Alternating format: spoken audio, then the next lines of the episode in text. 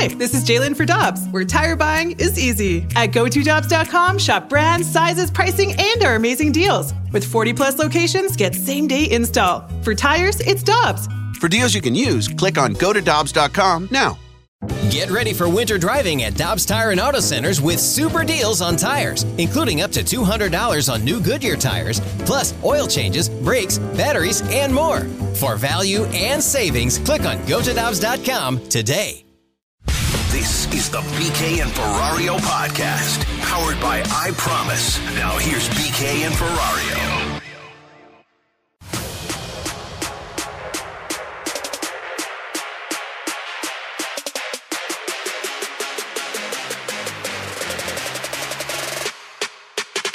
You know, Miles is gonna he's not gonna throw aside tomorrow. He played catch today, a little more aggressive, and he and you know he's gonna get some imaging done. So he's not overly concerned about the imaging. He's not. We're not. You never know till you look. He's just not progressing and getting that soreness out of his shoulder as quickly as here we would like. And you know, we haven't pushed him to this point. We're not going to push any of our guys. You know, Miles Miles is frustrated. We're frustrated for him. It's time for the concernometer update time. Uh, his, uh, his boys, it was a scale of 1 to 10. Started out at a 4. I raised that to about a 6. I was at an 8 earlier this week. I'm at a 10. it's officially time to be worried about Miles Mikolas. When the manager of your team, the same day that the general manager came on with me and Danny Mack, says, like, what, four hours later? Hey, yeah, we're that that scheduled bullpen, it's not gonna happen, and it's time for tests.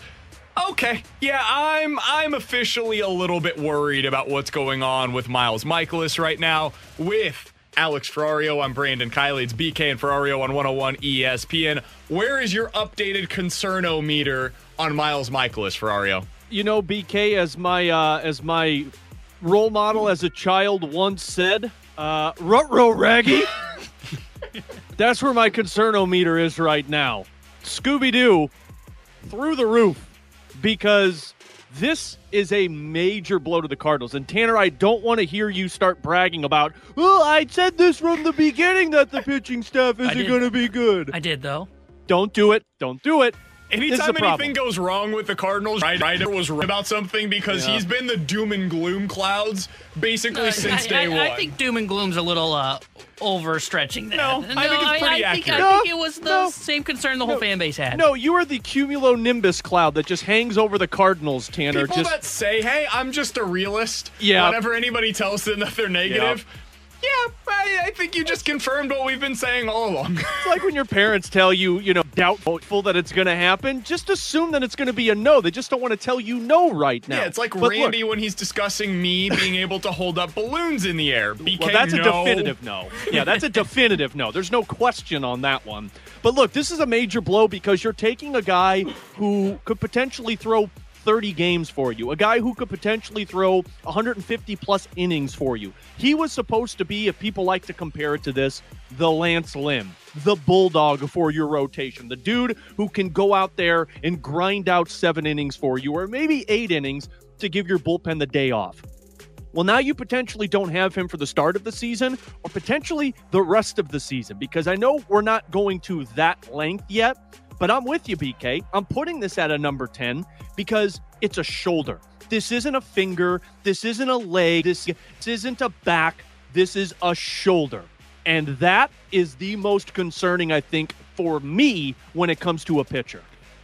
It's definitely concerning. Miles Mikolas was quoted in the St. Louis Post Dispatch earlier today talking about his level of frustration. He said, I'm pretty frustrated because I worked really hard rehabbing my elbow and making sure that I was healthy and able to contribute from the get go this year. I felt really good in my live BP, and the soreness in the front of my shoulder has just lingered. I want to make sure there's nothing structural as I continue going in this process of recovery. End quote. Again, that was according to the St. Louis Post Dispatch. Derek Gould had that story there. I think the the frustrating part to all of this is that it's not the elbow. And the reason why I say that is because like when he had that surgery on his forearm, we all knew, okay, the next thing that might go is the elbow. It- It's a possibility, right? The reason they did the forearm thing was to prevent the elbow from happening. But I It's part of Jeff Passan's book called The Arm. It's something that you hear from BT all the time. It's something that any pitcher would tell you. It's about the kinetic chain, right? All of it is connected. And when you have something that goes on with your forearm, sometimes you overcompensate. It might be totally subconsciously, right? You're not doing it on purpose, but instead of um, going at the exact same motion, maybe you move it a quarter of an inch to your right or whatever. There's something that's a little off on your motion because you're overcompensating. And now instead of the elbow, it goes to the shoulder. I have this in my runs, and I'm not comparing myself to. Wait, you got the um, runs? no, no, no, no, no. Sometimes. Uh, I'm not comparing myself to Miles Mikolas, but there are times when, like, you'll have a little bit of a knee issue, right? And you overcompensate whenever you're running, and now it becomes a foot issue, and then it becomes a hip issue. It's the same thing that Miles Mikolas is going through right now. And I hope that he's he doesn't have anything structural in there and it ends up being fine. But this is a huge concern for me at this point. I don't know how you could not be because this is a guy that we're doing our 20 most important Cardinals in 2021. We're going up to number eight today. I can tell you this. It's not Miles Mikolas. I can tell you this also. Good. We haven't got to Miles Mikolas yet, so he's in the top seven at Oh, some no. point. This guy is really important to what they were trying to do this year. He Right. was supposed to be the one for one replacement for Dakota Hudson, basically. And now they don't have him right now. And I don't know that they're going to have him this year because shoulder issues don't just go away randomly. This is a huge concern for me. And if you're looking at guys that need to step up now, I know we're going to get into the number five starter. It's Carlos Martinez, the number four starter for me, because he's the guy that I look at around that rotation. He's the one with the widest range of outcomes. It may go great and he looks like a 1 at 1B to Jack Flaherty. Or it could go really poorly and completely submarine your rotation earlier in the season, and he ends up in the bullpen by week three. Both of those are legitimate possibilities, and if you get the latter, oh boy, now you've got three starters that you trust. And by the way, one of them's 39. Well, maybe we can let Tanner TKO another pitcher for us if he likes to, because we got the BKO, we got the TKO, and see what else kind of rolls through with this one, boys. Um, look, Carlos Martinez does become very important for you. Uh, it, right now, it's kind of the similar thing you're dealing with with the Blues and all the injuries. People are having to play higher than their role is supposed to be. Adam Wainwright again. now yeah, Adam Wainwright now becomes the number four starter in your rotation. KK now becomes your number two starter. Carlos Martinez, who was your five starter or four starter, wherever you want to put him, now he's your number three starter. And now you have a glaring hole. Right now, my biggest concern is innings because I don't know if I have a lot of guys who can give me a lot of innings because Carlos is an injury risk. Adam Wainwright's age is always an injury risk. KK, it's still kind of unknown right now. And Jack Flaherty, we're not sure if there's going to be limitations with. So you don't have a guy other than Adam Wainwright that you can say, hey, just go out there and pitch for us. Now, I know you're deep in the bullpen, and then the Air Comfort Service text line 65780. oh, Can we please stop judging the pitching staff until we see what they do? So many young guys have the ability to make a major impact.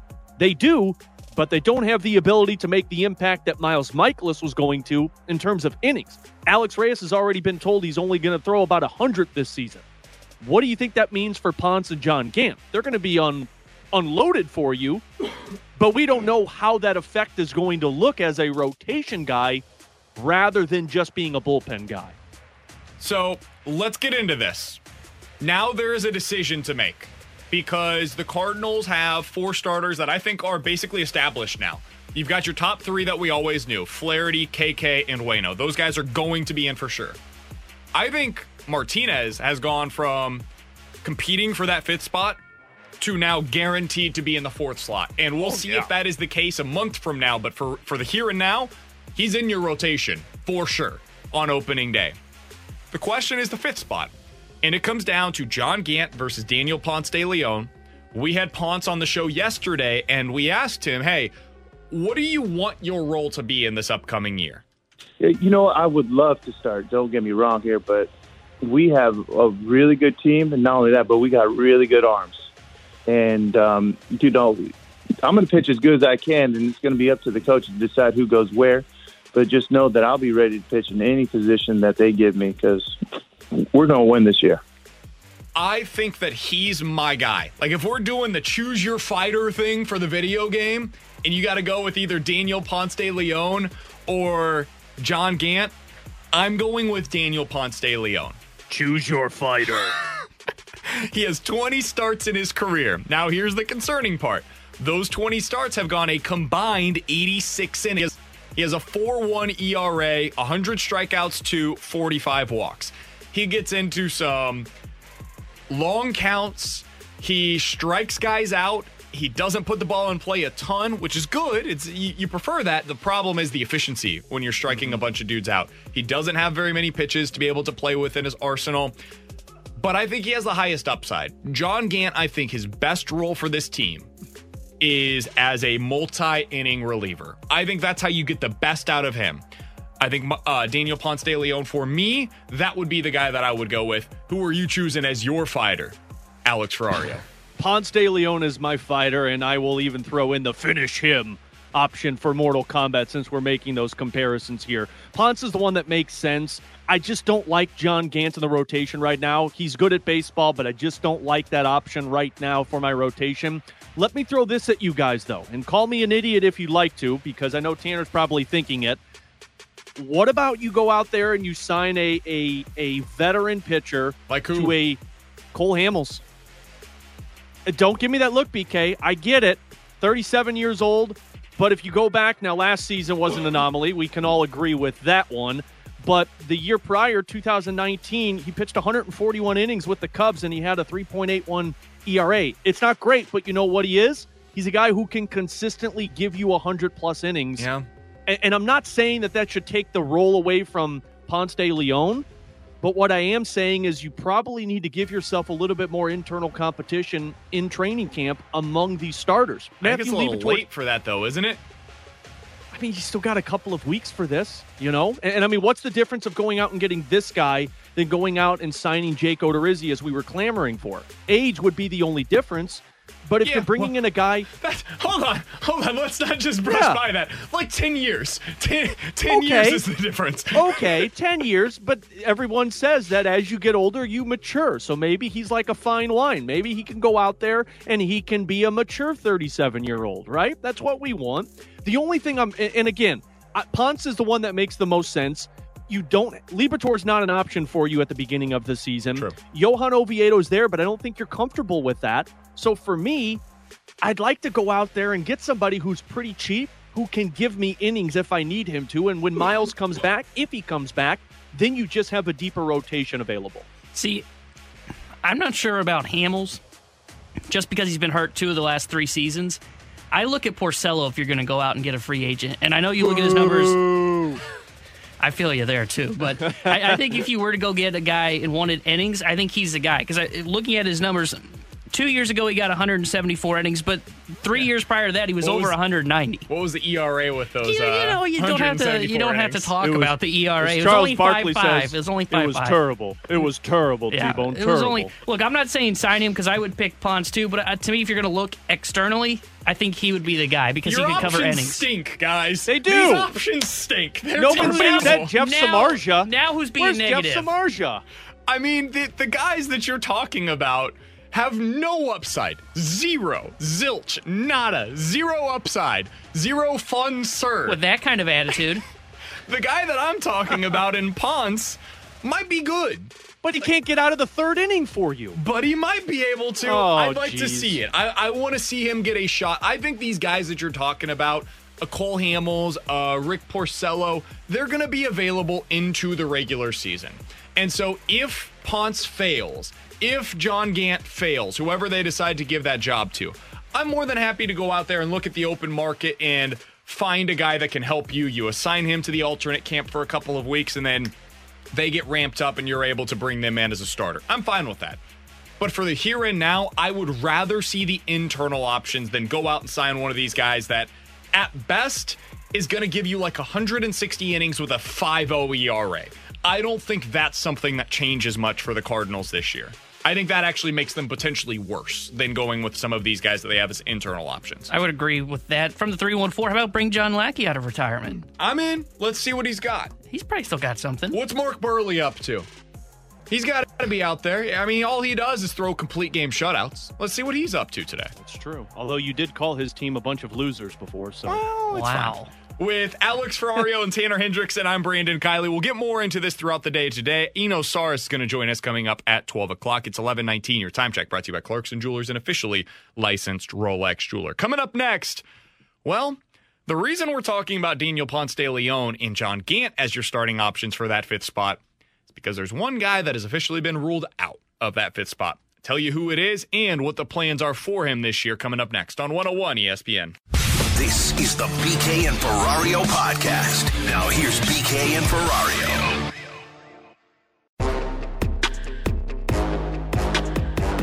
Alex just hasn't had a lot of volume. I think really we're going to target a certain amount of innings for him over the course of this season, and how we achieve that is is really could look like a lot of different ways. But ultimately, I think we just want to make sure we protect him and position him so so a year from now he will be in a position to compete for a starting job.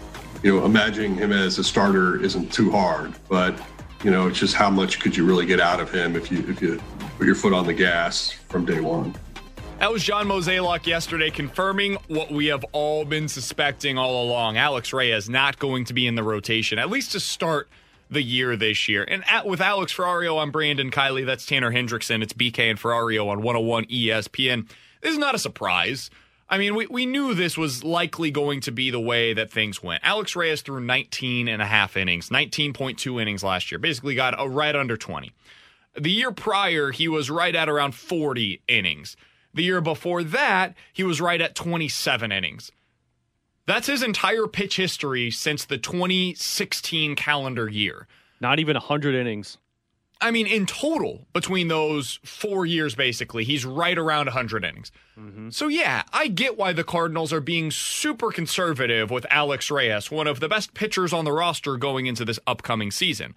I guess the question is so the, the number has now been thrown out there. John Mozeliak said yesterday, we're looking at around 100 innings. And it doesn't sound like that's hard and, sto- hard and fast, and they're going to have like a limit at 100, but that's kind of what they're projecting for him this season. What's the best way to go about that is the question. Because you could kind of see a scenario where maybe he starts five games this year for him and he gives them 20 innings in those five games. Maybe he saves five or 10 games for him. That's five or 10 innings there. So now you're up to about 30 ish innings on the season between those two situations. So now you've got 70 more innings to play with and some kind of a relief multi inning capacity. Are you telling me he's going to appear in like 50 games this year? That's one out of every three games. That's a lot of appearances over the course of the season for a guy that I'm worried about his arm breaking down. So I do think they're playing this correct. I want to be very clear here. I also wonder as we kind of look more at the actualized reality of what this is going to be for him, what is it going to look like? How are they going, going to utilize him? What's the schedule look like for him? Is he comfortable with it?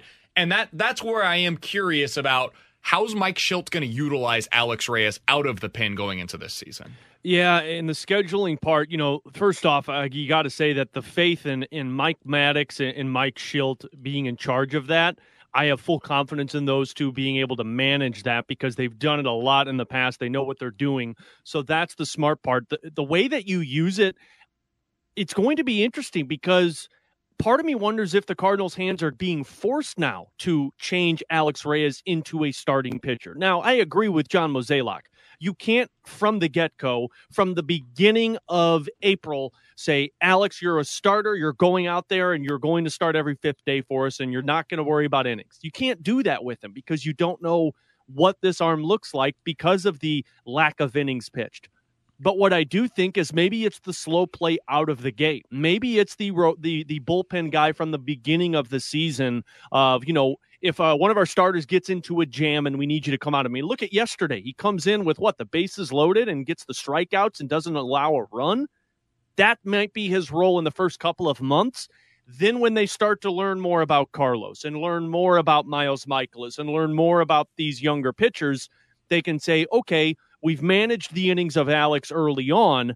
Now let's start to kind of unleash him and see what he does as a starting pitcher for us. Maybe that's the way to do it. I'm not really sure, guys. I think that's the way that I would go about it. And hearing Mike Shildt talk about this yesterday after the game, I think that's kind of the way he is leaning towards it. Here's what he had to say. You know, you think about a starter. If he's going to start, that would mean, you know, two days prior, no pitch, um, pitch, four to five innings, two to three days off.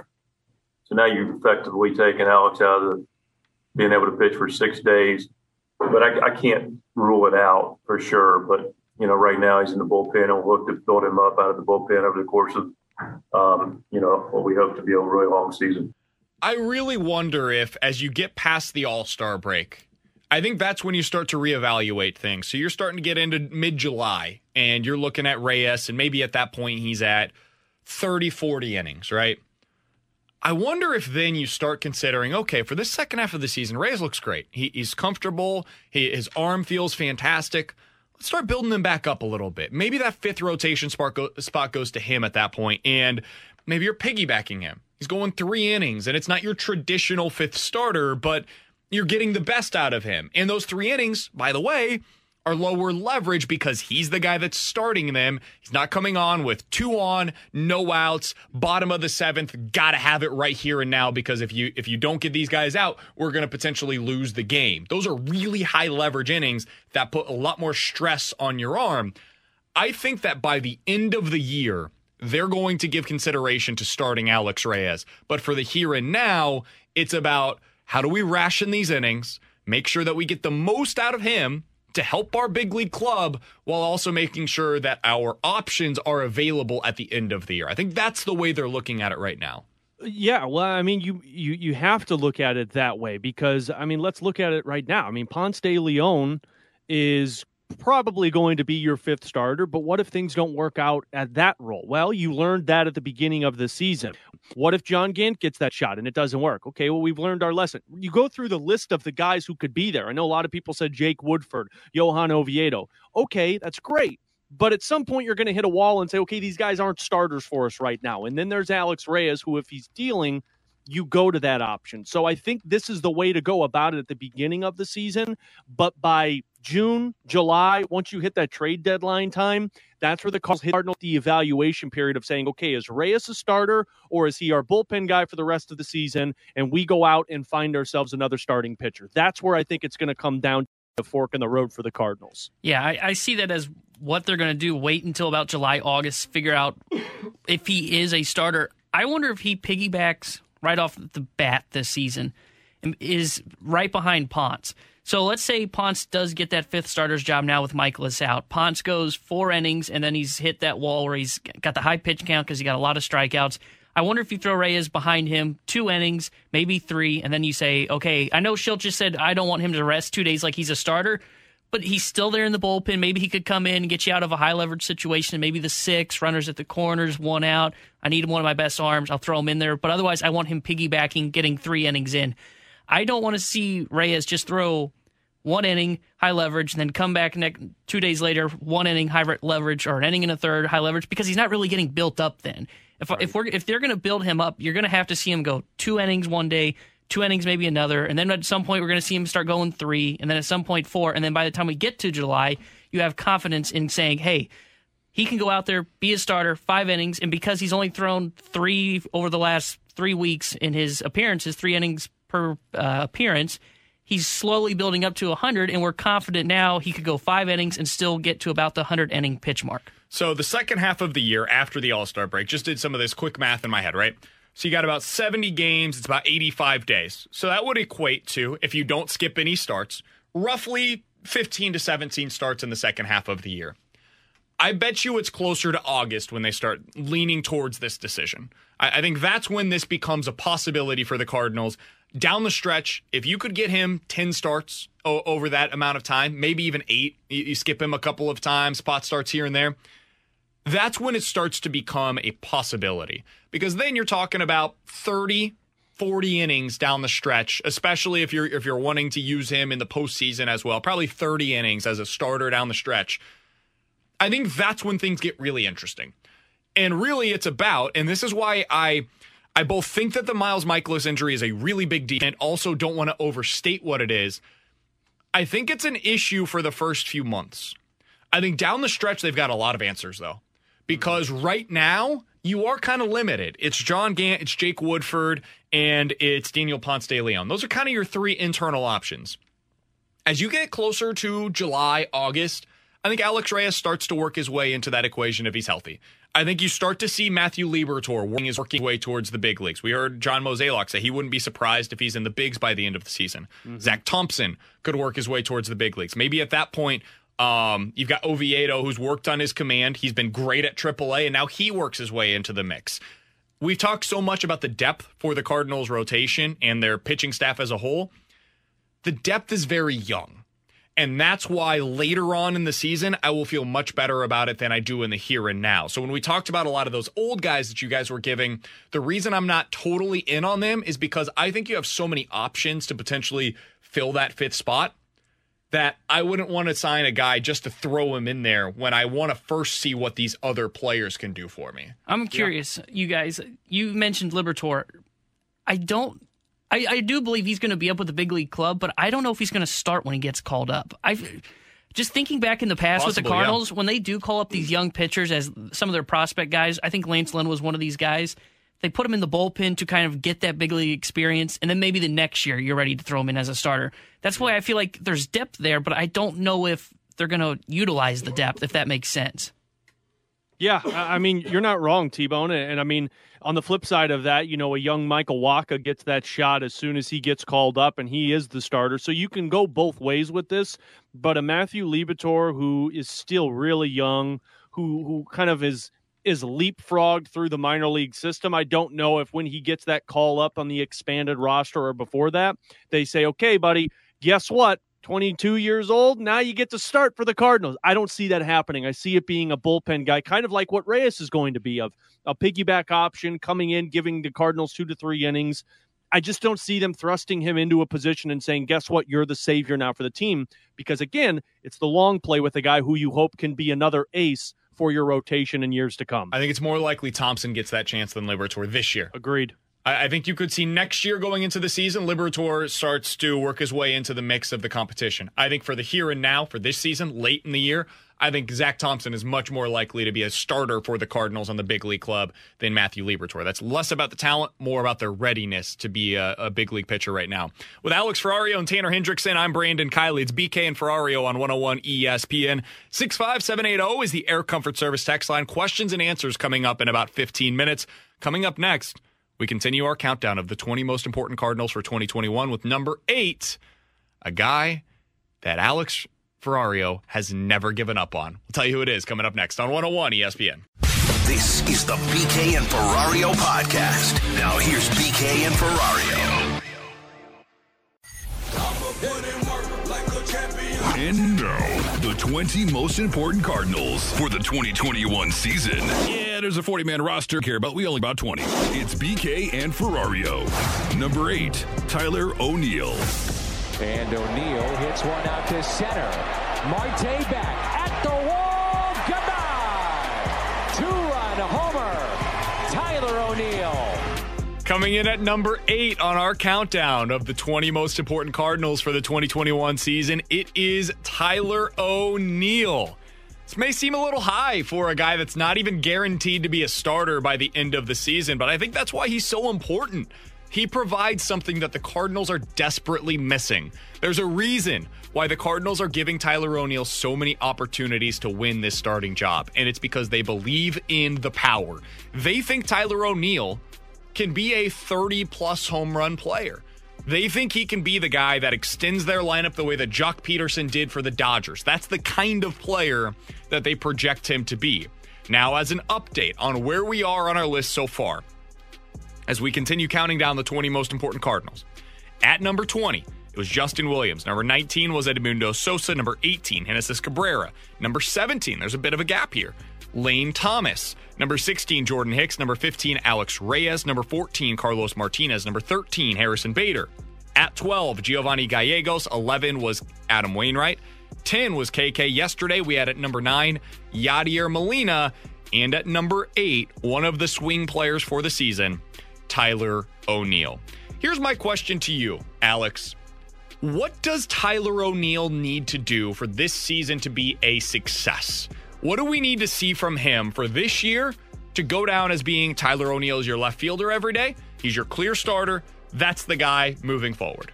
I think he needs a lot of contact rate. Uh, and that's the biggest thing for me with Tyler O'Neill. You know, look, I'd love to see 20 home runs from this guy. But the most important factor for me to say, okay, I'm still on board this Tyler O'Neill hype train because I have been. Like you said in the tease, I haven't gotten off of this because I do feel that Tyler O'Neill is a legitimate major league player for the Cardinals. I mean, there's a reason this guy hit 26 bombs in a season at AAA with the Cardinals. Now, I understand it's AAA, but you're still seeing major league talent at the AAA level. But it comes down to contact for me. It comes down to less strikeouts, more hard hit balls, and frankly, trying to get more walks right now. If he keeps doing what he's doing in training camp, he for sure will open up the season as an everyday player in the outfield. I mean, BK, I know you're a big numbers nerd. Uh, I think he's hitting Numbers four seven. nerd. You said it- you said it numbers. without- no, yeah, sorry. there you I'm not as nasally as you, so I got to get to that. I'm sorry. Uh, 417 batting average, a 1.212 OPS. That for BK, and this guy is above 1,000 OPS right now. I understand it's only 12 at bats. I understand it's spring training, but if the confidence can continue to run here, then throw Tyler Neal's an everyday starter to begin the season, and it just needs to be a lot more contact and a lot less whiffs for him to stay in the lineup that way. I agree with you. I, I, health is a big thing for me too. Can he stay healthy? Yeah, been the one. biggest. That's the, been the biggest issue for me. And like you mentioned, the contact. to me, I'm not too worried about the walks because I'm gonna live with him striking out a lot because I'm going basically is, is it's a double, it's a home run, or it's a strikeout. And to me, that's fine in this lineup. If he's hitting sixth, I think you can live with that. And I think to me, I, I've said this since I think last year that to me he projects like a Randal Grichuk. He's going to hit about 230, 250. He has a chance to hit about 30 home runs, driving close to 80. To me, if he does that, and I said this last year and it turned out to backfire on me, if he does that, he's your starting left fielder. If he doesn't do anything less than that, to me, you're going to have to go to someone else in left field, whether it's outside the organization or Thomas steps into that role. So that's something that I find really interesting is this comparison between him and Randal Grichuk. Because I think a lot of Cardinals fans are on the same wavelength as you, Tanner. They, they would say, hey, just become Randal Grichuk and we'd be fine with it at this point. But then I, I'll tell you the numbers for Randal Grichuk. Can you tell me if this is something that you would sign up for? Because I think the answer might be no if you actually hear what Randal Grichuk is in terms of the, the true numbers. So Grichuk in his three years with Toronto, on average per 162 games, is a 245 hitter. He gets on base less than 30% of the time. He's a 293 on base percentage, which is awful. Absolutely awful. He has a 770 OPS. So, in terms of like, if you smooth this out for ballpark, ballpark factors and all of that, he's 5% above league average over the last three seasons.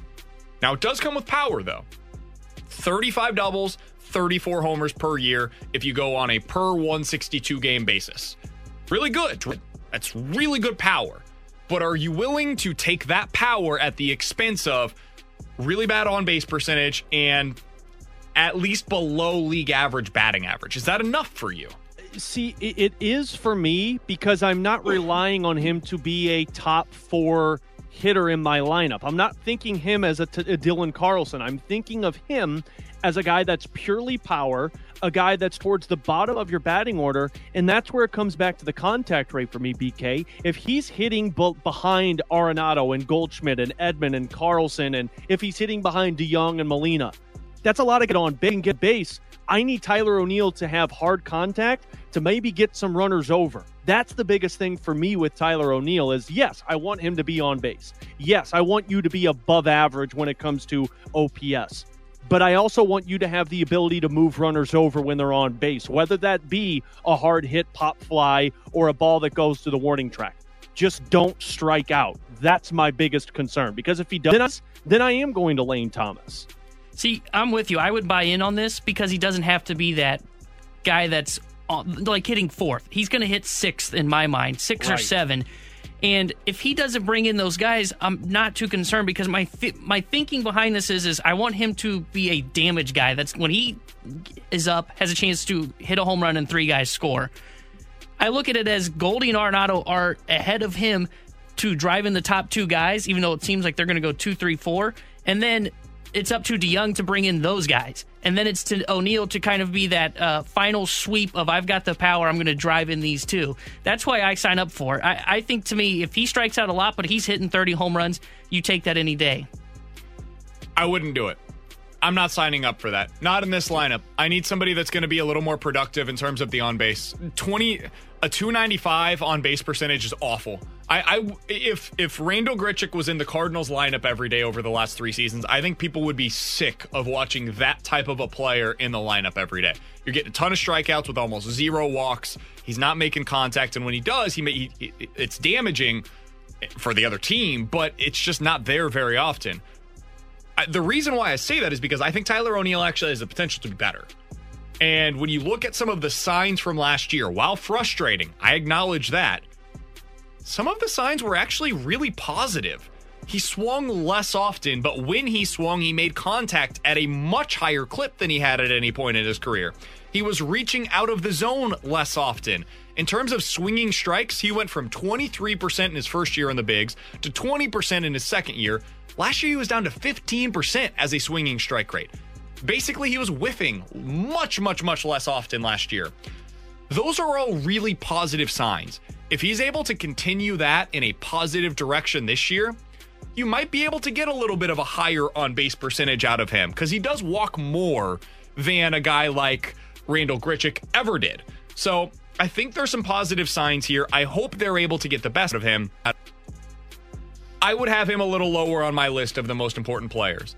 But the reason why he's this high is because of that power potential. And if he realizes it this year, it's a game changer for the lineup because now you've got a real power producer batting, like you guys said, sixth in your lineup. I'm fine with 35 home runs over 162. I need that batting average and on base percentage in particular to be a little higher, though. At number eight, on our 20 most important Cardinals for the 2021 season, it is Tyler O'Neill. 65780 is the Air Comfort Service text line. Questions and answers coming up next. This is the BK and Ferrario podcast. Now here's BK and Ferrario.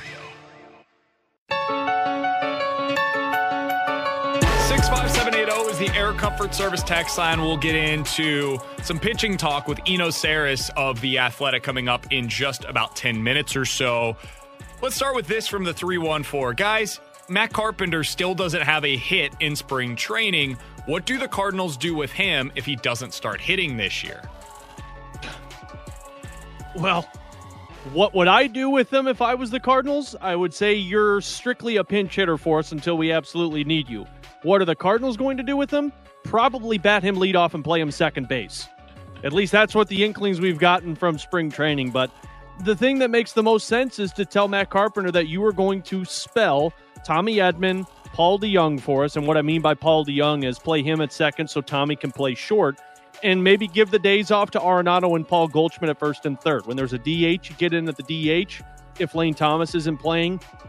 But at the end of the day, Matt Carpenter is showing in spring training that he's not going to be in this lineup on a daily basis because this was the experiment and the experiment hasn't worked. Now, there's still some spring training games left, BK, but as much as I have been pumping him up and you have been shooting me down, I'm starting to understand where you're coming from. Like, this is a problem for the Cardinals if you have Matt Carpenter in your lineup.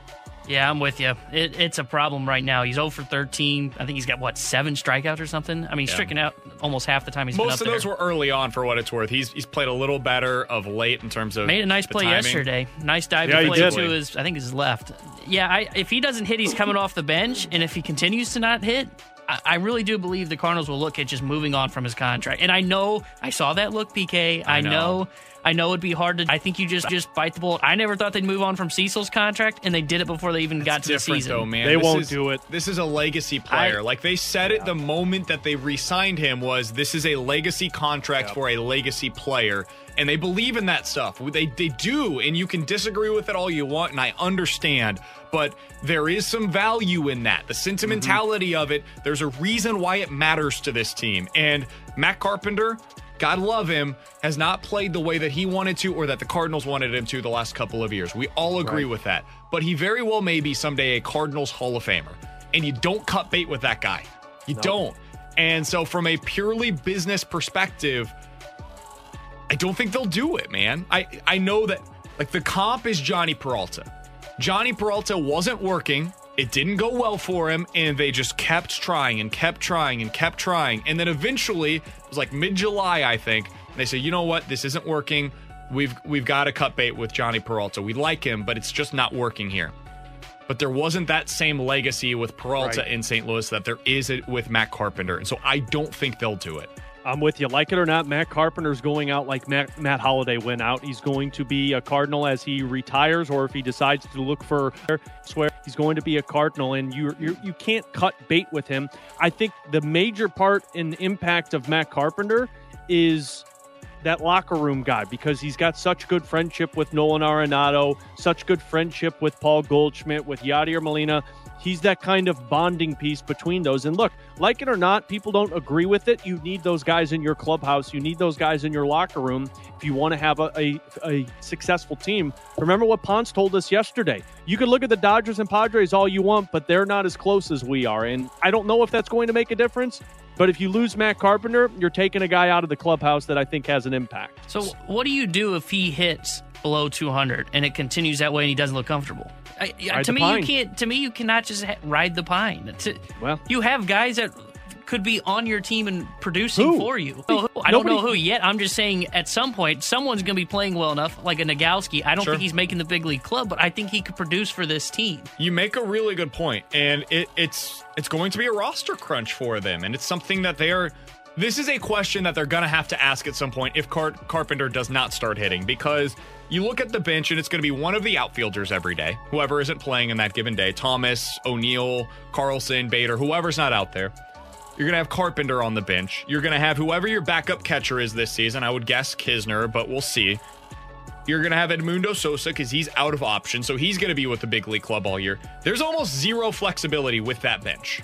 And then you probably have one other guy. Maybe it's Justin Williams if he's out of options this year. Maybe it ends up being Nogowski, or you have a rotation of guys with that spot. It's not a whole lot of flexibility. And if Matt mm-hmm. Carpenter is there and there's somebody that's raking down in AAA that you want to get an opportunity, there's going to be a conversation about that. And I don't know, but my guess is Matt Carpenter is going to be on this team come the end of the season. I would be very surprised if he's not. Or there's going to be a phantom IR stint or I, I, IL, whatever they're calling it these days. Yeah. And, and I don't see them coasting through this NL Central. So it's not like they're just going to win the Central and they can just sit him on the bench and just wait and see. I, I think every person on this roster is going to matter for this Cardinals team because I do believe, especially with the Mikolas injury, the Brewers are going to push the Cardinals this season. yeah, but look, if if we're talking about Matt Carpenter's offense being the make or break for this team winning the NL Central, then they have bigger issues because there are there are nine guys in that lineup that I would say is offense a lot more impactful than Carpenter if he's hitting 200 or less. 65780 is the Air Comfort Service text line. We'll get more into some of your questions coming up this afternoon with Alex Ferrario and Tanner Hendrickson. I'm Brandon Kiley. It's BK and Ferrario on 101 ESPN. Eno Sarris writes some fantastic stuff on pitching in particular for the Athletic. I want to ask him about this injury for Miles Mikolas. How much does he believe this is going to be a problem for the long term future of Mikolas? Plus, what is the best role for a guy like Alex Reyes, who you believe will get 100 innings this season? We'll ask Eno Sarris about all of that coming up next on 101 ESPN. This is the BK and Ferrario podcast. Now here's BK and Ferrario.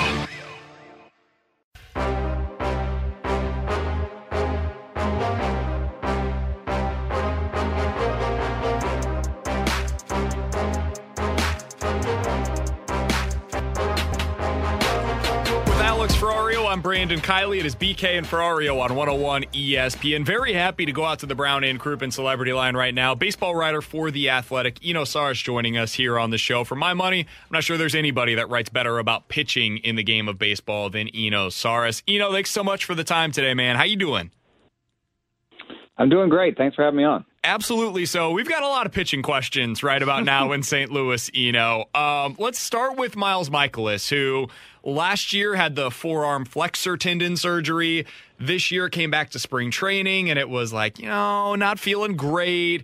A little bit of, I think they called it a barking shoulder at first, and they kept pushing things back and pushing things back. And then finally, yesterday, we got the official word he's going to have some imaging done on his shoulder to find out if there's anything structurally wrong there. Uh, we don't know the specifics about Miles Mikolas, and I wouldn't ask you for them because none of us know, frankly. But when you look at a guy that had that forearm flexor tendon issue and now has a shoulder issue, in general, how much of a concern would this be to you? Yeah, it's a bit of a problem. I mean, uh, you talk about um, the kinetic chain uh, that starts uh, with your lower half and ends with your hand. That's the, the sort of the process of creating velocity or creating, uh, you know, pitching. Um, when you see an injury kind of creep up the kinetic chain and kind of go from the forearm up to the shoulder, um, that's a problem. And just just in general, uh, shoulders are are just a mess. You know, comebacks from shoulder surgery are much much harder than they are from elbows. So I, I hope there's nothing big there. Uh, but just the fact that there's already an MRI, I would expect him to miss some time. So, you know, I'm curious because I think going into the season before the news of Miles Mikolas, a lot of people were, were high on this Cardinals rotation and pitching staff in general. But now with this news, where do you place a Cardinals rotation in terms of just their pitching and their pitching depth in Major League Baseball? Yeah, um, I, I think it's uh, it's part partially the, the, the top looks nice. I mean, I, I'll I'll give them. I love Jack Flaherty, and I'll put him up against anybody. Really, I have him in my top ten, I think, uh, or just outside of it in my in my uh, rankings. Um, actually, I can tell you where I have I have number eight. So you know what? Like, I all right, a, a live reveal. How about that, Eno?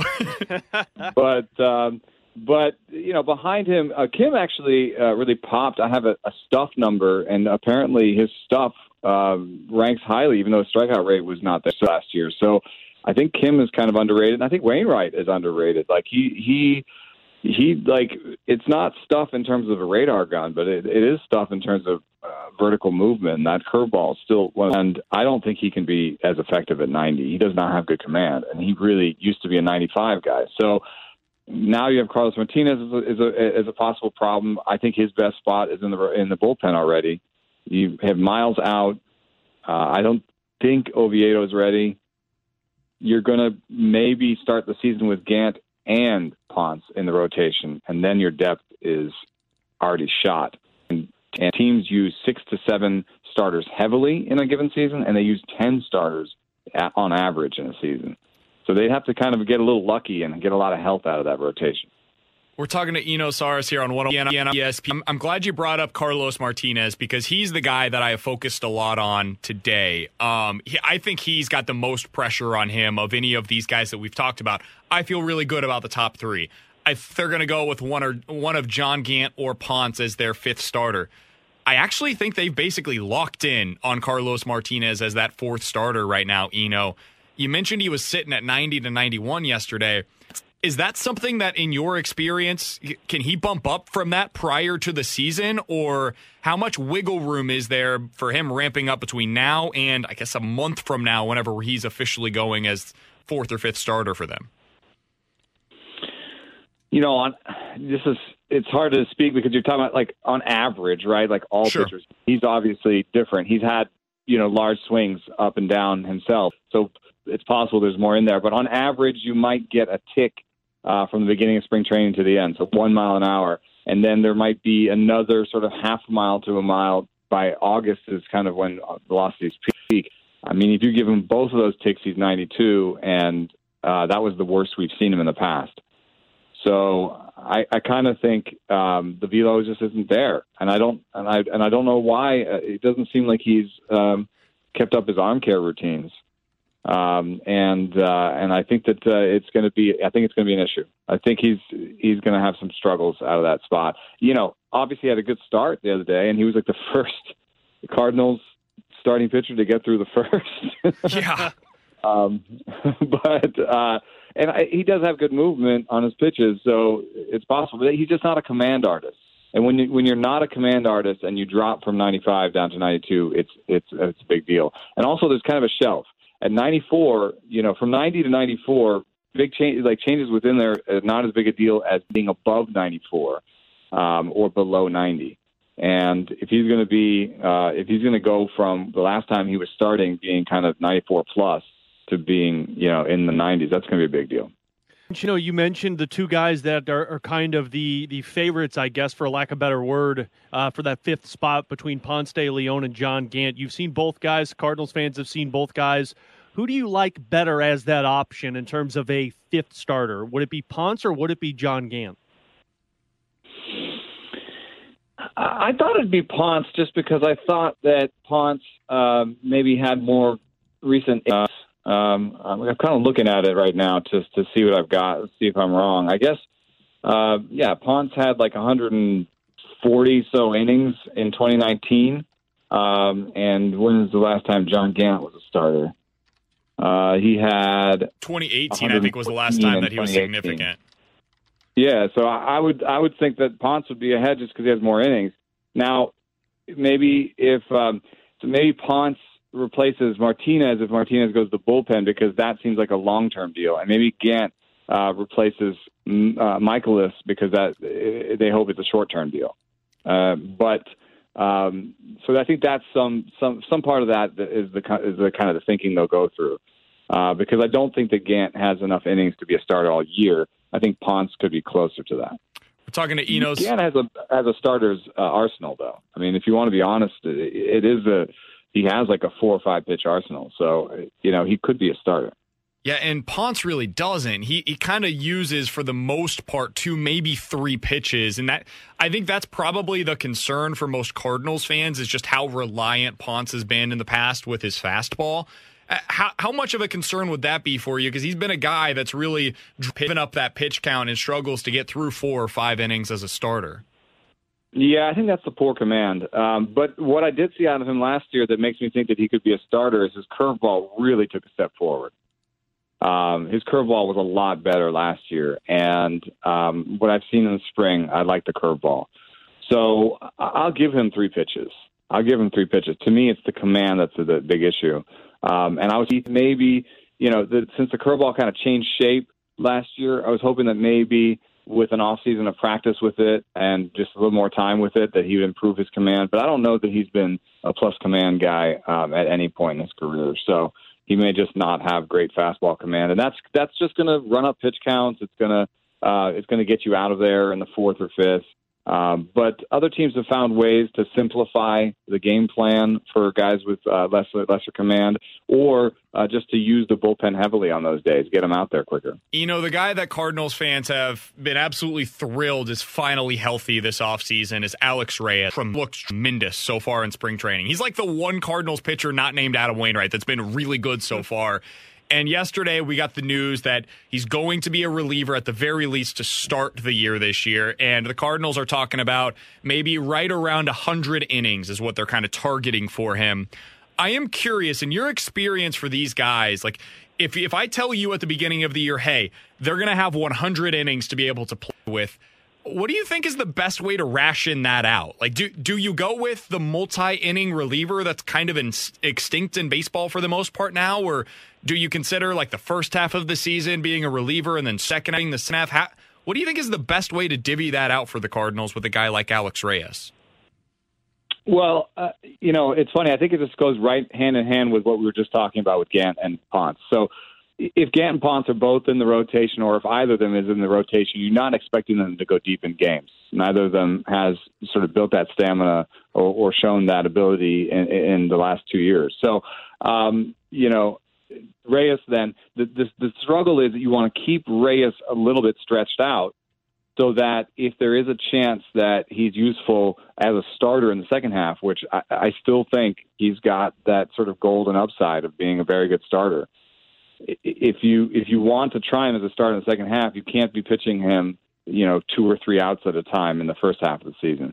So the, the good news is uh, there could be a hand in glove here where Reyes is the kind of piggyback starter where he comes in on Ponce and Gant days um, to give them those two, three innings they need. And so you might see really good relief, and, and there might be people saying, "Nah, make make him a reliever. We want him in there every day, and we need him as a setup guy." Um, but if they have the patience to to get him in there, you know, every few days for two innings, um, that's going to keep him closer to to getting there as a starter in the, in the long term. And and for what it's worth, I think the the Cardinals bullpen is decent. You know, I, I think that they don't necessarily need to to uh, rush him in there because uh, uh, looks good and, and is ready to go as the closer. Um, I like Helsley. Um, you know, Andrew Miller and Gallegos are are capable guys. Genesis Cabrera looks good. So, you know, if you've got those, if you've got that group of relievers, you don't have the pressure on Reyes to to to be the closer, be the setup guy. So I would use him two innings at a time and and get to the get to the bullpen with him. You know, my final question for you, Reyes, looking at the the near future of, of next season, do you see this guy as a potential top starter for the Cardinals still? I do, and um, you know he's got the same problem as Ponce, though. I mean, the command is, you even when he's going well, the command isn't isn't amazing. But the one thing about Reyes that I think ne- not that Ponce doesn't necessarily have is the ability to stuff his way through that, right? I mean, yeah. there are guys, there are guys in the big leagues who don't have amazing command, but just have just outstanding stuff. I think of a guy like Tyler Glasnow, you know, and you just keep it simple and you tell them, man, you move so much and you throw 97 and, you know, all this stuff is so nasty. Just kind of aim towards the middle of the plate, you know, mix up your pitches well and, and you'll, you'll find some success. So, um, I, I, still see that as an opportunity for Reyes in the future. He's Eno Sarris, for my money, one of the best baseball writers, especially on pitching and uh, in the land. You can find his work over at The Athletic. Follow him on Twitter at his name, Eno Sarris, S A R R I S. Eno, always appreciate the time, man. Thanks so much for hopping on with us today. All the best to you, and we'll talk with you again soon. All right. Thanks a lot. Absolutely. That is Eno Sarris joining us here on 101 ESPN. I like what he said about Ponce because he's basically saying like, "Hey, listen, it's not a stuff issue for him. He's got the stuff to be able to get through it. It's it's a command issue, and that's the thing that he needs to work through. Is can you improve that command? Typically, the answer is no. You, you kind of either have it or you don't. Mm-hmm. But I want to find out if he can this year because if he has really good stuff, he's the guy that for me I would be turning to as my fifth starter to begin the year. Um, I I like John Gant. I think John Gant is good at baseball, but he I think John Gant's best role in baseball, baseball rather, is as a reliever as opposed to as a starter. The problem is you you have so many guys that are the depth pitchers for you, quote unquote depth pitchers that have command issues. John Gant, Alex Reyes, Ponce de Leon. Carlos. I mean, even go down. Carlos, Johan all of these guys have command issues, which means you have to have a strong bullpen that is going to be able to pitch a lot of innings this season. My concern is those guys are going to get taxed like we've seen in the past when they have to be utilized too much. By the way, he mentioned how uh, Carlos has struggled with his his velo recently, especially in spring training. I went back and looked at what Carlos's fastball did last year for him. Oh boy Opposing hitters hit 380 against his four seam fastball and 355 against his sinker last year.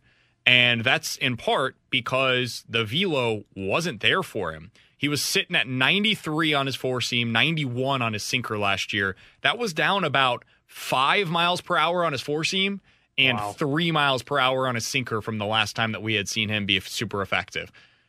That's something worth watching worth monitoring moving forward is to find out can that velo get back for him. And if it can't, oh boy. Um, not great. That is absolutely correct. Keep it's, it quiet, T Bone. It's 1219, your time check brought to you by Clarkson Jewelers, an officially licensed Rolex jeweler. Coming up next, I've got a lineup proposal for the Blues.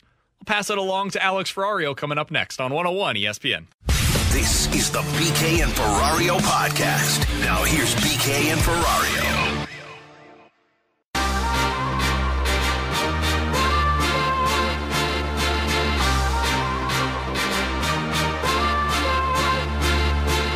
It's still wait and see. You know, there's probably a good chance uh, the only guy that'll be back on the weekend is Sundqvist.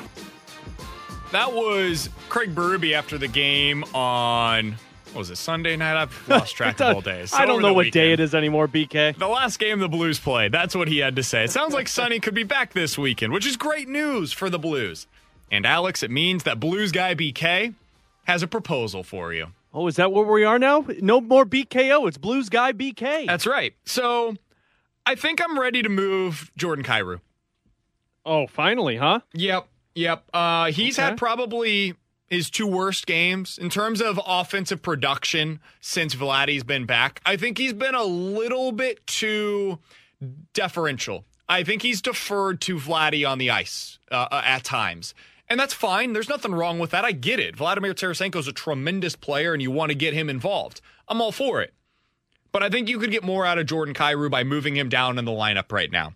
So, what I would recommend for the Blues, and the only way they can do this is if Sonny's back, because they need him to center that third line. Because Sanford, w- with him down there, I, I don't want Kyrou on that third line. so, and that's not a shot against Sanford. He's just not your typical center. I don't think he would be able to best utilize Jordan Kyrou. Come to the garden, Sanford.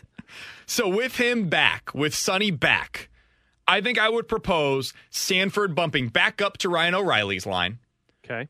putting either Vladdy or Perron right wing on Ryan O'Reilly's line. I'm good with either of them. I think I would keep Vladdy there for now, though.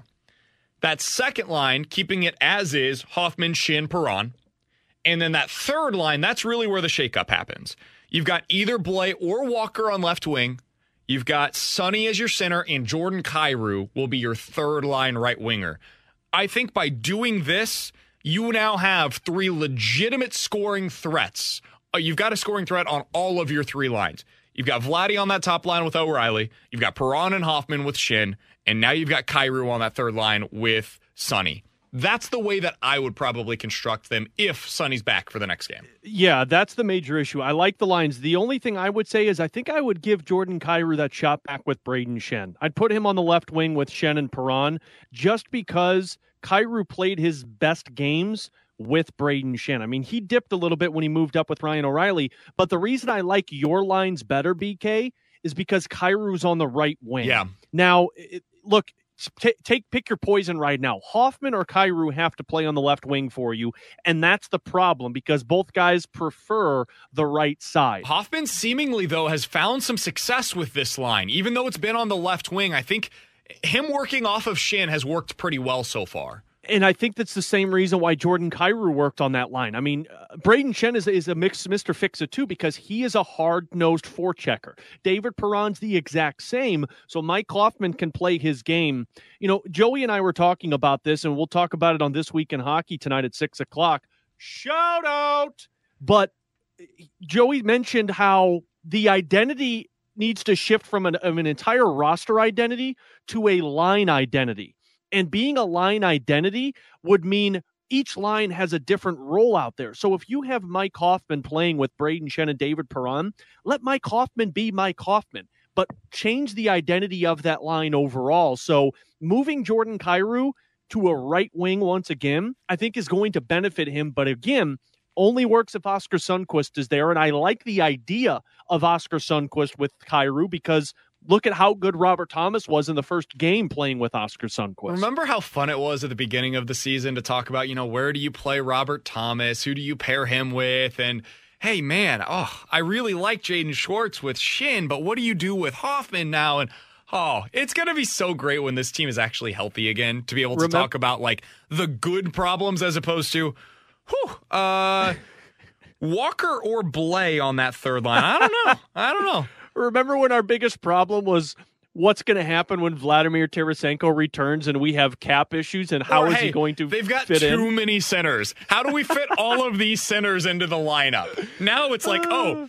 who's going to play center? I guess we're going with Sanford. I don't know. Yep. I tell you what, though, man, I have been really impressed by Dakota Joshua. He's been great. Now he has been. Now I don't. I didn't expect him to be this, you know, life-saving player because he wasn't destined for an NHL spot. But you know who he plays a lot like? He plays a lot like David Backes in his prime in St. Louis. Big, heavy guy. He has a little bit more speed than David Backes, but he wins faceoffs. And BK, that is the biggest thing that Craig Berube wants from his players is puck possession. And if you have a third line center or a fourth line center who can win faceoffs, he's going to get more ice time. So I like the idea of Dakota Joshua sticking around in that lineup when people start to get healthy. Now, when you're at full strength, I don't expect him to be in the lineup, but I don't mind the the idea or the opportunity of a Dakota Joshua playing with a Jordan Kyrou on that third line because you have size and speed, and if the speed can get to the net, the size is going to take the eyes away from the goaltender. Can we pretend for a second that everybody's going to be healthy for the playoffs? I, I, I it's ending. It's a it's a certain thing, BK. So how do you set the lineups and Oh. the lines up for the postseason? Oh, BK, I, I've been dreaming of this moment. Are you kidding me? Okay. Your number one line is Sanford O'Reilly Perron. Your number two line is Brayden Schenn, Jaden Schwartz, and Vladimir Tarasenko. Your number three line is Robert Thomas, Jordan Kyrou, and Tyler Bozak. And your fourth line is Barbashev, Sundqvist, and Clifford. What That's was your it. third line?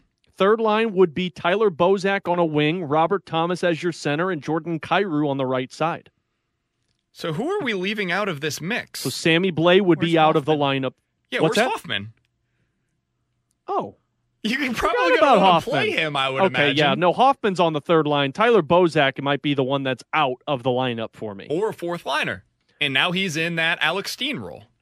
Yes, but who's the fourth liner you're taking out? Because I'm not taking Kyle Clifford out, especially in a playoff series. You need Oskar Sundqvist, and uh, you know uh, Ivan Barbashev has played really well for you when he was in the lineup and he was healthy. Now I think, uh, again, the cliche saying in hockey, this will all work itself sure, out. yeah, yeah, of course it will.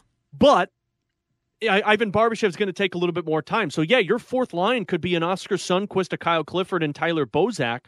But I love the idea of a Robert Thomas and Jordan Kyrou together because you have two fast players, and we all know Robert Thomas is a unselfish player who doesn't like to shoot.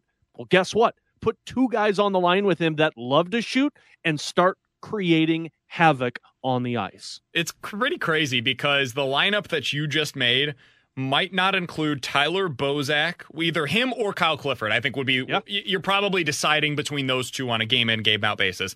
It does not include Mackenzie MacEachern, Dakota Joshua, Nathan Walker, Sammy Blais, and those are all guys that are playing significant minutes for the Blues right now. and playing well for them too. Like Mackenzie MacEachern doesn't deserve to come out of this lineup. He has played awesome on that fourth line role.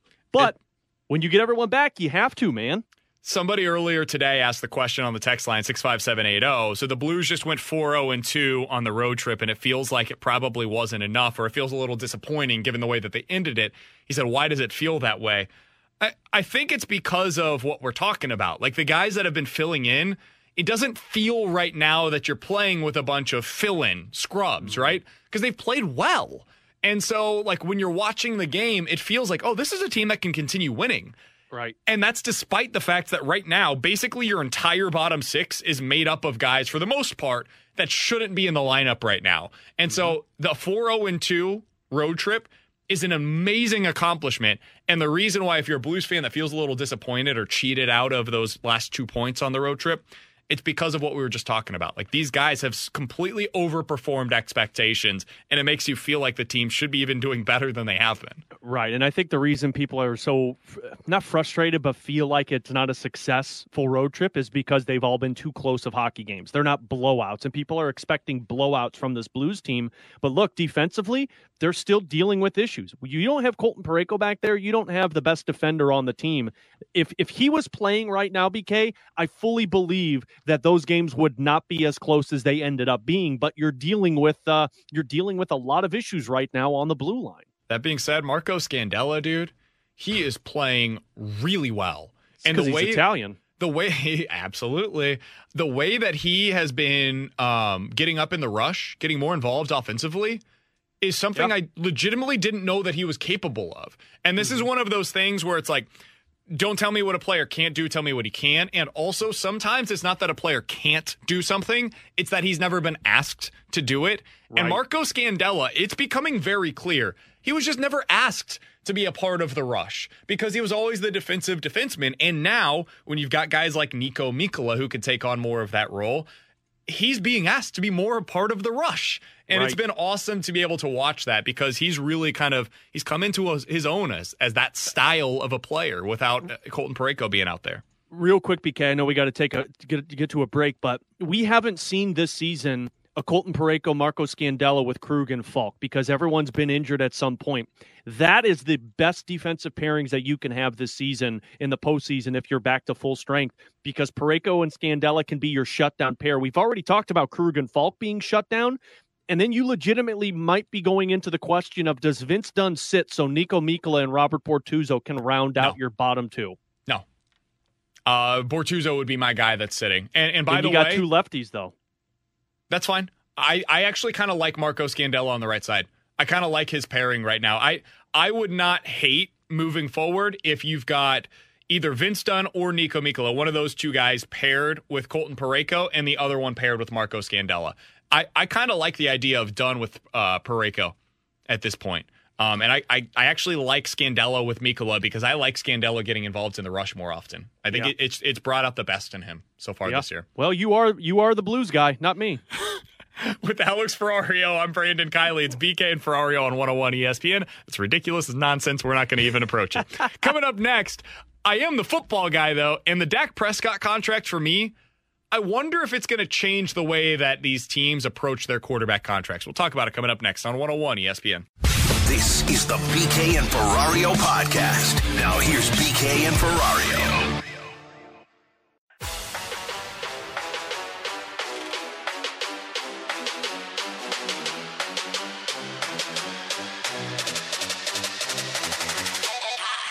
With Alex Ferrario, I'm Brandon Kiley. It's BK and Ferrario on 101 ESPN. So I'm curious, what does this Dak Prescott contract mean for other teams around the league that have young quarterbacks that they like, but maybe don't love? Because Dak Prescott just got all of the money. And the hmm. reason why he got all of the money is because he waited and he played the leverage game. He ended up on the franchise tag and he won. And Jerry Jones lost, and now he's going to make $40 million per season because he won this negotiation. So here's the thing. I think there's two paths that you go down with your young quarterback. Either you go down this Dak, uh, Dak Prescott route, which is what the Titans did, by the way, with Marcus Mariota. It's what the um, Buccaneers did with Jameis Winston. You ride it all the way out to the five years, and you find out if that's your guy or not. And if it is, you end up re-signing him, and this is where, the Cowboys got to. They, they ended up re-signing him. Or if he's not, you let him walk. The problem is there's the flip side of the coin. You can also get him signed early. This is what the Chiefs did with Patrick Mahomes. It's what the Eagles did and had much less success with Carson Wentz. Woof. It's what the Rams did with Jared Goff. Woof. Woof. So you've got both sides there, right? Like you could lose because you end up paying your quarterback more than you wanted to. $40 million for Dak Prescott is more than he's worth, but it's what somebody was willing to pay him.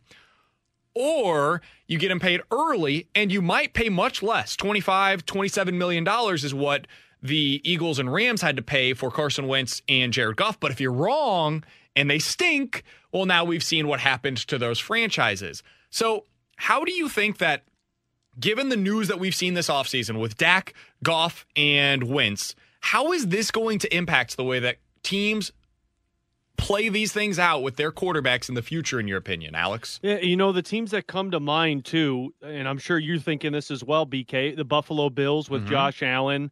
Um, I guess Joe Burrow right now with the Cincinnati Bengals, although I know that injury kind of puts a hiccup into it. But I, I think the smart play, if I'm a team, is to pay them early because it's cheaper. Now, you don't want to pay them early and do what you did with Carson Wentz of throwing all of that money at them and handcuffing yourself.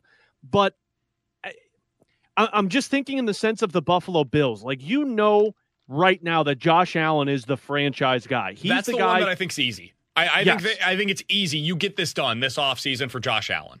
So, so what? What would be one of the difficult ones then, in your opinion? Cleveland. To sit there, Cleveland with Baker. I don't know what you do. I, I don't know because I, I today gun to my head is is Baker Mayfield going to be the quarterback in Cleveland five years from now? I don't have a good answer No. for you. I don't, have a good answer. Is, though. And I don't if- think he is. If you don't think he's going to be, you can't pay him this offseason, or you risk going into the same scenario that the Eagles and Rams just found themselves in. But, but the other side of that coin, and there's always this possibility, he might be great. He might have taken another step this past year. He f- figured something out. He's in the right offensive system now with a good head coach. You've got good receivers, good weapons, a better offensive line in front of him. And maybe he takes another step this upcoming year, throws for 4,500 yards and 30 touchdowns and 12 picks. And now he's going to get super expensive after the season. And you might have mm-hmm. cost yourself $10 million per year by waiting. That's also a possibility. I would rather pay him that money later than get stuck with a contract that I don't want by paying that guy early. He's the Yeah, one that I have the biggest questions on. because then you learn like you did with the Dallas Cowboys and Dak Prescott. And look, I don't think that that was a good signing with Dak because I think that's way too much money for a guy. But the fact that you waited to this point, you learned. And look, nobody wants to go through this as an organization if a guy gets injured and you're you're without him.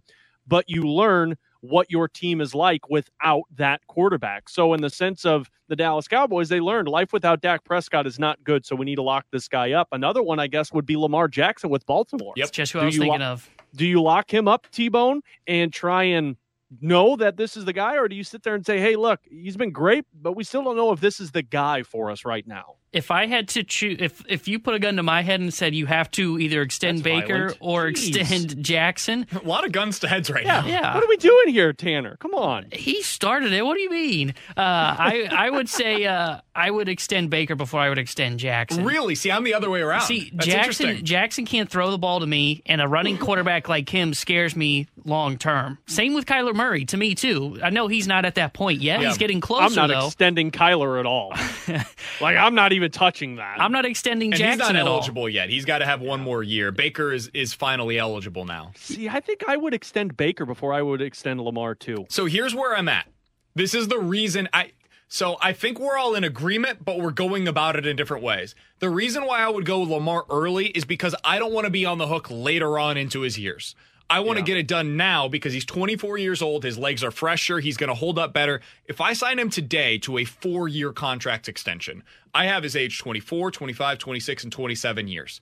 I'm not worried about what he's going to be when he's 30 or beyond right now. But if I play this out with him and he plays age 24 season this year, he plays his age 25 season next year, he's on that fifth year option, and then I extend him, now I'm on the hook for 26, 27, 28, 29. It's just, I want the earlier years with him, and I want to get in early for cheaper, as opposed to him potentially having another MVP type of a season. I have to pay more, and I'm paying him later on in his career. So I would get it done early for him not because I'm 100% bought in, but because I don't want to be stuck with him later on if things do go south. And I think it comes mm-hmm. down to the injury risk for guys too. Like when you look at Dak Prescott, of course, that is a little bit more of an injury risk because he's a mobile quarterback, which is what happened. Lamar Jackson, the mobile quarterback. Baker is, but Baker's more of the arm guy. So that's at least the part for me. But I don't uh, like both of them stress me out if I'm a a franchise of giving them money because like Dak Prescott, yeah, you're great and the team would be bad without you, but you haven't shown me the oh, this guy can help us win a Super Bowl. I haven't seen that with either of those two. I'm with you there. I I wonder too if part of this playing into waiting longer, which is what I would do with a uh, Baker Mayfield, wait a little longer if I if I had the chance. Because look at the quarterback market we're seeing. We're seeing a bunch of guys willing to be moved. I mean, Russell Wilson Wanting to be moved. wanting Not to be moved. willing, but Russell, wanting. Russell Wilson wanting out of Seattle. Deshaun Watson wanting out of Houston. I think that's a growing trend in the NFL, which is why I think it becomes a little easier if I'm a general manager of, okay, I'm going to sit back and wait, see if someone else becomes unhappy. Then if I have to, with my hands tied behind my back, then I'll sign that long term extension contract. The tough part is though, like the guys that can do that are top five quarterbacks. The guys that have that leverage that you're talking about. Otherwise, like Sam Darnold's not going to do that because the Jets will say, "Okay, we'll cut you then." Like, see, ya. you're done. Um, the the guys that could actually have that kind of leverage are in that Russell Wilson, Deshaun Watson, Patrick Mahomes type of a category, right? And if you're one of those guys, you can basically pick where you go. And if you're the team that has Baker Mayfield, for instance, I don't know if that's where one of those guys is going to want to go. So it, it, it's tough, man. It, it's not an easy job. By the way, as you guys are well aware, the Dak Prescott conversation was uh, was certainly a national topic recently, and the uh, the the large morning shows on ESPN, Fox Sports One, all of those national outlets, they've been talking a lot about it. Well, we know our guy Michael Irvin tends to get a little fired up about his Cowboys, and little. he went on first take to talk about this, and uh, I'll just go ahead and play you the audio. We have the closest thing in the National Football League to Tom Brady at quarterback now. That's what we have. Because Dak Prescott has the ability to do what Tom does, and he has the leadership like Tom. What? That's what. I mean, Dak Prescott alone for his leadership and how these guys follow him was well worth becoming the highest paid quarterback in NFL history. You got to make sure you measure and count for these things. These are important things. You saw what they were like without him last year. I'm talking about the leadership he gives. That's where he's most like Tom Brady. He's a great leader. And very Like rarely in this National Football League do we have quarterbacks being the heart and soul of a football team. Calm down, Michael. Calm down. Calm down, Michael. Calm down. Like Tom I'm sorry. Brady. I'm sorry. How many titles did Tom Brady have by the age that Dak Prescott is right now? I think three. Okay, get the hell out of here, Michael Irvin. I get you're a Hall of Famer, but come on, man. I respect it. I Oh, respect him come going to bat for his guy.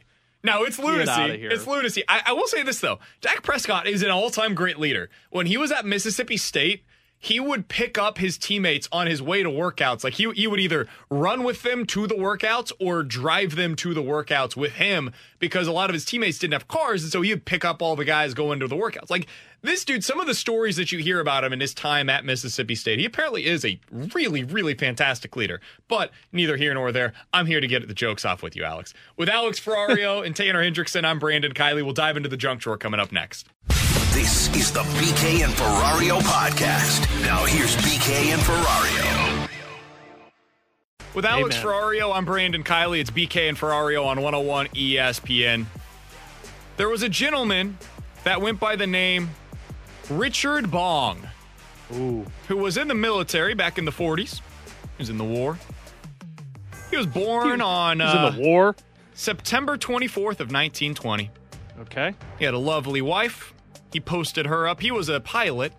Posted a picture of his wife's uh, face on his plane during the uh, during the war. Now, this is one of our fallen veterans that we'll forever miss. Passed away on August 6th of 1945. He lived one hell of a life.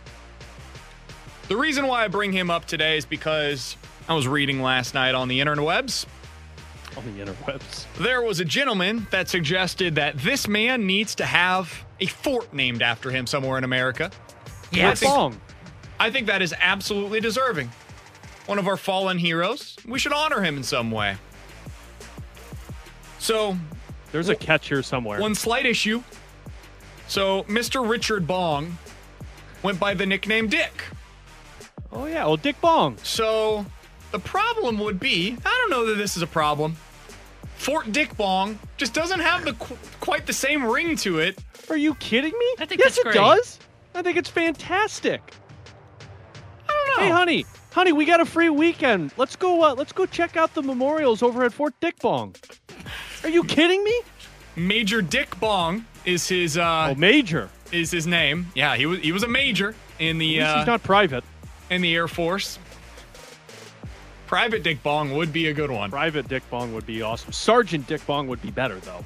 Major's pretty good. Major Dick Bong is pretty good. Colonel. Colonel Dick Bong. I like that one. So Fort Dick Bong is something that I can get behind. that is something. Oh, you can get behind that? I could easily get behind that. I think it's something that we need to honor our fallen soldiers. We need to have some respect for their names, Yeah. especially respect for the name Dick Bong. And I think Yeah. I think that we need to get this going. T-Bone, are, are you down Hashtag with honor Dick Bong? Is what T-Bone? I'm Are getting you behind. are you down with Dick Bong? Um, yeah. Yeah, I'll support this. Why not? Look, it's a fallen hero. You do this no matter what. That's a good No point. So my junk drawer today, I just wanted to dedicate a little Yeah, bit of good. time to honor the life, the legacy, the memory of the late great Major Dick Bong. And and I think we all need to take a trip there at some point too to do that because that uh, that would be an awesome fort to check out at some point. Well, Alex, look, what do you have for us today, my man? yeah, so so that deserves respect and discussion. What doesn't is, I guess, cancel culture ruining one of the better Looney Tunes right now. I don't know if you saw this news, BK, and I'm not going to get on? into why they're canceling because I know there are very important issues, but I think they are dragging this out. So our guy Pepe Le Pew is being taken out of Space Jam and any other Looney Tunes endeavors because they feel that it is embracing trying to think of the best way to put this. It is embracing sexual harassment. So Pepe Le Pew is embracing sexual harassment, so they say no more of him. And then to top that off, they're getting rid of Speedy Gonzales because that is basically insensitive to the Latino culture. Well, don't don't well me. Come on now. Come on now. I'm okay with getting rid of Pepe Le Pew. Why? Pepe Le Pew is one of the better Looney Tunes. So no, he wasn't. We're also Okay, in getting the rid po- of Dr. Seuss. Yes, but yet we're and, and they're putting disclaimers on the Muppet movies on Disney Plus. If you've seen that, Yeah, what's going on with that? I don't really know because uh, I, I haven't checked the the Muppet movies out yet. But I don't understand how that has to have a disclaimer on it right now because it's the Muppets. I mean, Are we offended by Muppets? apparently, the- uh, hey, the Muppets get pretty uh, pretty risque sometimes. Kermit's an animal. Peggy comes in, it's like, whoo. Sometimes Fo- things get a little wild. Fo- Fozzie Bear usually uh, he usually takes things a little bit too far. Me personally, my favorite Muppet has always been Animal, and uh, he has been an animal. So sooner or later, that he's going to get canceled. But I'm sorry, but Pepe Le Pew should not be canceled. With he Alex scored one of the most. He scored one of the most important baskets in Space Jam. BK. Somebody just sent us something. So there is a Wisconsin state park that is named after Major Dick Bong. Get out of here. I didn't realize that we already had something honoring the late great Major Dick Bong. Okay, well we need to go check this place out. We need to go. We need to take a ride, a stroll through Dick Bong Park. I think we need to go up there up in Wisconsin. With Alex Ferrario, I'm Brandon Kiley. It's BK and Ferrario on 101 ESPN. Hindsight's 2020. We all know that. But some of us were first guessing this. I was not included on that list. Do the Cardinals have enough to be able to fill out this rotation? We'll talk about it coming up next on 101 ESPN. This is the BK and Ferrario podcast. Now here's BK and Ferrario.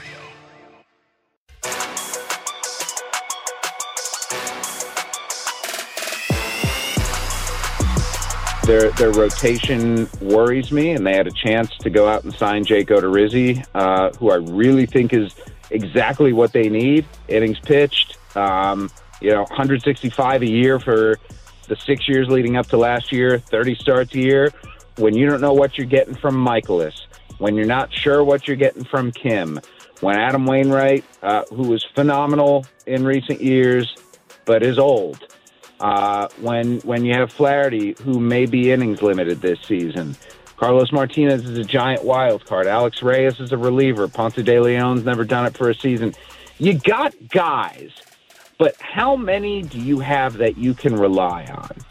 It's a fair question. That was Jeff Passan earlier today with Karraker and Smallman. With Alex Ferrario, I'm Brandon Kiley. Do the Cardinals have enough to be able to fill out this rotation? It's the question we've been talking about basically since the start of spring training, given Miles Mikolas and the questions that we've had about his shoulder all spring.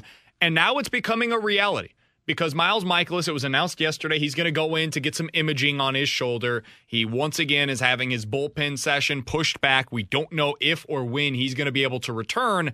And so now it puts a lot of pressure. You got to have a good season out of Carlos Martinez. You need to have somebody step up in that fifth rotation spot, whether it be Woodford or Gant or Ponce. I'm not sure the order of those three guys, but one of them needs to step up, especially early in the year. This is all hindsight. It is 2020, but let's look back for a minute. Did the Cardinals make a mistake this offseason, and especially in spring training, by not bringing in somebody from the outside that could provide them with those innings to be able to make something like this a little bit more manageable, in your opinion, Alex? I don't think so. I, I really don't. And again, hindsight is twenty twenty, but eh, they went into this spring training full expectations that Miles Mikolas was going to be ready and in the rotation and providing them exactly what they expected him to provide them with. And now they've hit a roadblock with that. But it's always been Carlos Martinez is going to get the shot. Ponce de Leon is going to get the shot. John Gant is going to get the shot. You have Matthew Liberatore, Zach Thompson. All of these guys have have had that opportunity. I understand Jake Odorizzi is sitting there, and what did he sign for? BK like five million dollars with incentives with the Houston Astros. So it's kind of a weird thing because his contract is so much incentive laden, and it's it sounds like it's likely to be earned. Like he's probably going to get there. Mm-hmm. I, I- I think basically when you sum it up, it's basically a two year, $30 million contract with the player option for year three. I just think that's that's that's too rich for the Cardinals' blood when they needed to find out what they had with these pitchers. And again, it doesn't make sense now because now you would love to have Jake Odorizzi. But I view the pitching situation like I viewed the outfield situation. There's no point in going out there and getting somebody who is going to take playing time away from all of these younger players. And I think the same can be said for now with Miles Mikolas' injury. You have Carlos Martinez, you have Ponce de Leon, you have some of these younger pitchers. So you got to see what you have in these guys before you can sit there and say, okay, now we need that veteran pitcher. So let's do this for a second. I'm looking at the car, the free agent pitchers that were available this offseason. Let's go through them very quickly, one by one. Talk about who would have been the guy that, if they were in the rotation right now instead of Ponce, Gant, or Woodford, one of those three guys at the back end, that would have answered your questions. That would have been like, okay, Okay. no doubt about it. I feel really good about the rotation now. You ready to go through these? Let's do it. All right. James Paxton, would you have been, if he was the guy that they signed, would you have been A okay with the Cardinals rotation right now? No. I would have still been concerned. Garrett Richards, would he have been okay? Because he signed for a one year, $10 million deal with the uh, Boston Red Sox. Nope, still concerned. No, still concerned. Drew Smyly, would you have been A okay with him? He signed a one year, $11 million with the Braves. Would have been concerned and would have thought the Cardinals were ridiculous throwing $11 million at that. I would agree with that. Corey Kluber, one year, $11 million. He signed with the Yankees. I- I would have felt better, but I think I still would have been concerned because he's still a question mark. So, yes, I would say I'm still concerned. I'd say still concerned. Kluber kind of have the same issues as Mikolas coming off an injury season. And Wainwright, too. You just don't know. Corey Kluber has started eight games since the end of the 2018 season. I would have a ton of concerns about that. Charlie Morton, he's 37 years old. He signed a one year, $15 million deal with the Braves. Would that have solved your concerns?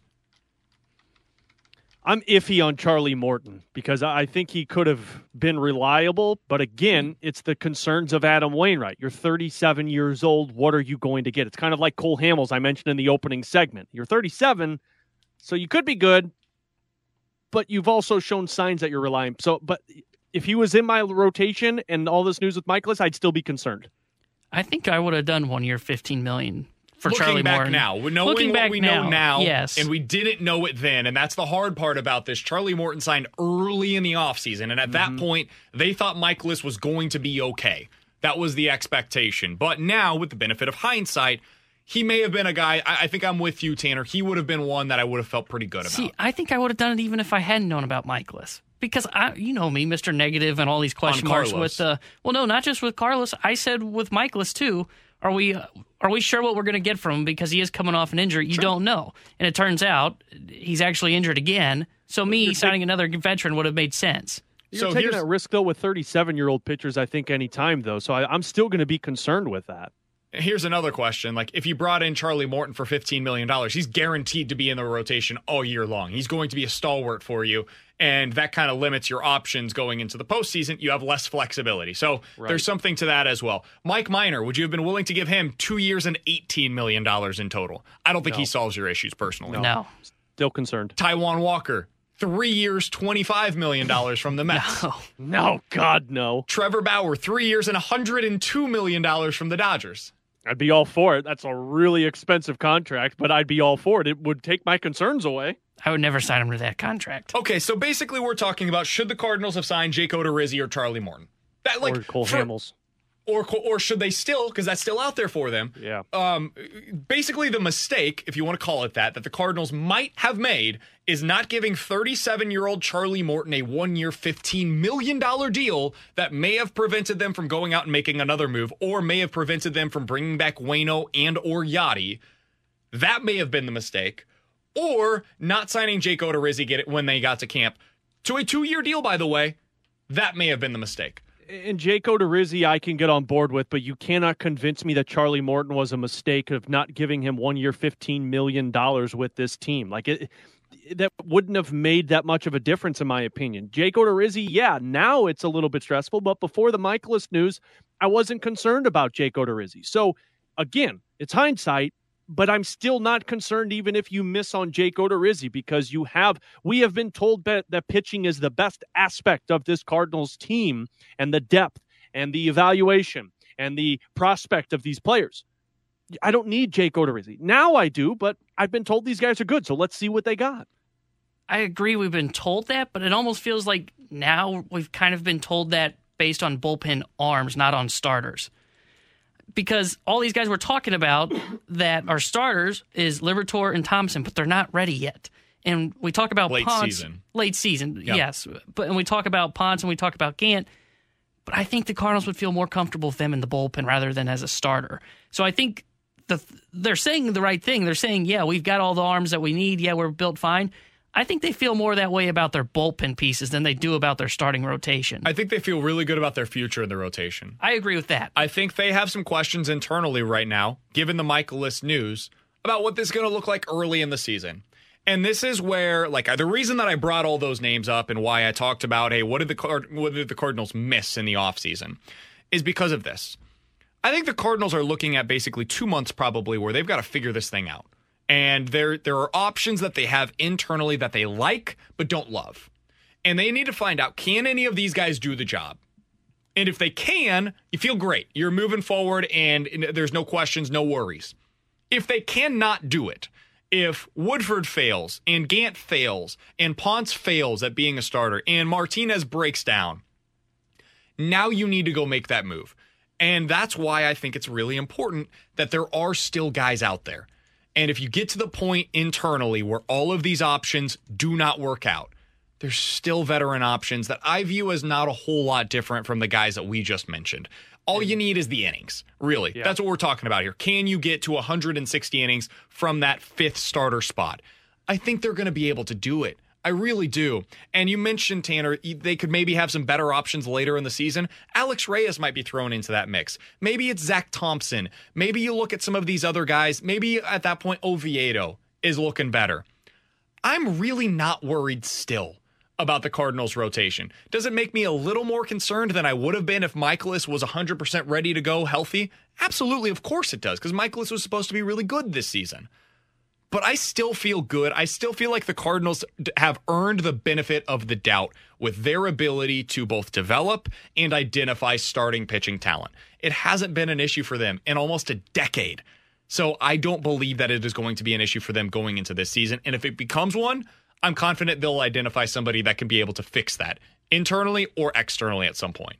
It, real quick, it's a lot easier to add depth to your pitching if you feel like it is a need rather than try and subtract somebody who is logging and costing you money. Look at Mike Leake, what happened there. Now, I know they moved him and they got something back for it, but still. But they were still paying him up to, I think, last year. Yeah, it still took some time. Look at Brett Cecil. Now I know it's a pitcher, it's a bullpen guy rather than a starter, but it's a lot easier to go out there and get somebody when you know you're depleted than sit there and say, "Man, this guy is nothing for us, and he is taking up money." Now what do we do? 65780 is the Air Comfort Service text line. Somebody makes a really good point as well from the 636. Guys, you can't give 37 year old Charlie Morton $15 million and then go to Wayno and say, all we've got left for you is eight.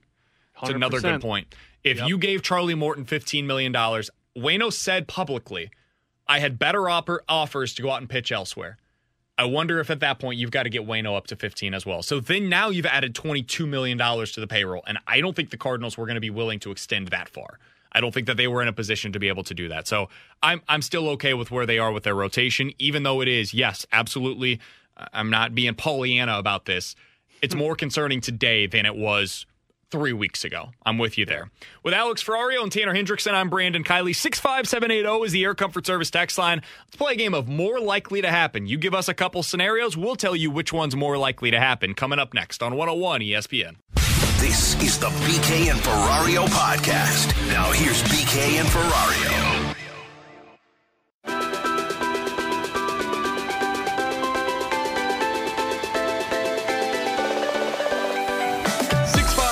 880 is the air comfort service tax line for more likely to happen. You send us a couple of hypothetical scenarios. We'll tell you which one is more likely. Let's start with one from MLB Network. They had their trip to Cardinals camp earlier this week, Alex. They asked, what is the most likely to happen? So they give four scenarios here. Arenado wins his first MVP. Wayno gets to 2,000 strikeouts in his career. Carlson hits at least 30 home runs.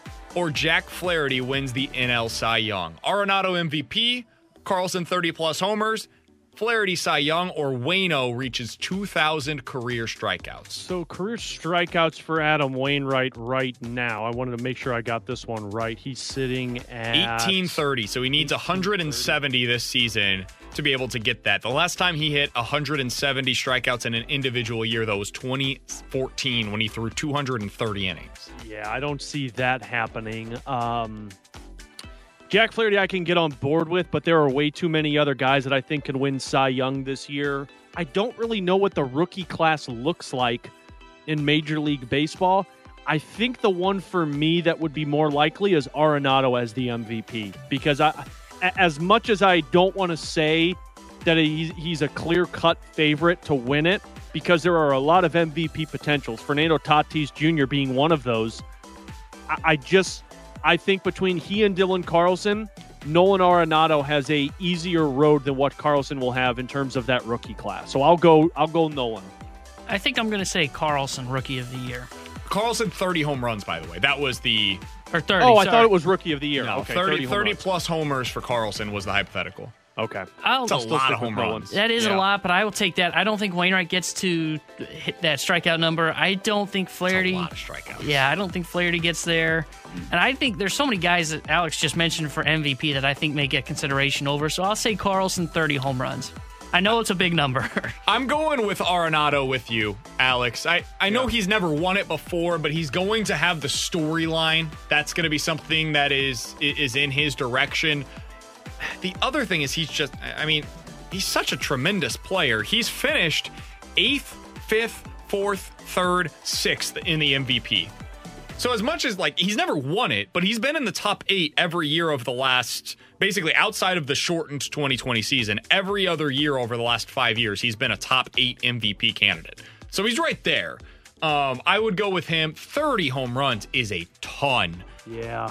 from Dylan Carlson. I mean, it, I can't even imagine. When was the last time the Cardinals had a rookie who hit 30 home runs in a season? Probably Albert. I yeah, I I Yeah. don't I don't think that that's going to happen from him. I I like him a lot, but that's that's a big big big number. And, and that number two does depend, I think, where he hits. Because if he's behind Goldie and Arenado, then that's probably really unlikely. If he's in Yeah. front of them, I could see it possibly, but even then, it's still a stretch. I think he's going to start the year behind him. 65780 is the Air Comfort Service text line for more likely to happen. More likely to happen, boys. Wayno leads the Cardinals in wins this season, or Carlos Martinez makes 30 starts this season. Easy. Wayno leads the team in wins, or Martinez makes 30 starts. Easy. We, Uh, we already know. For I don't know.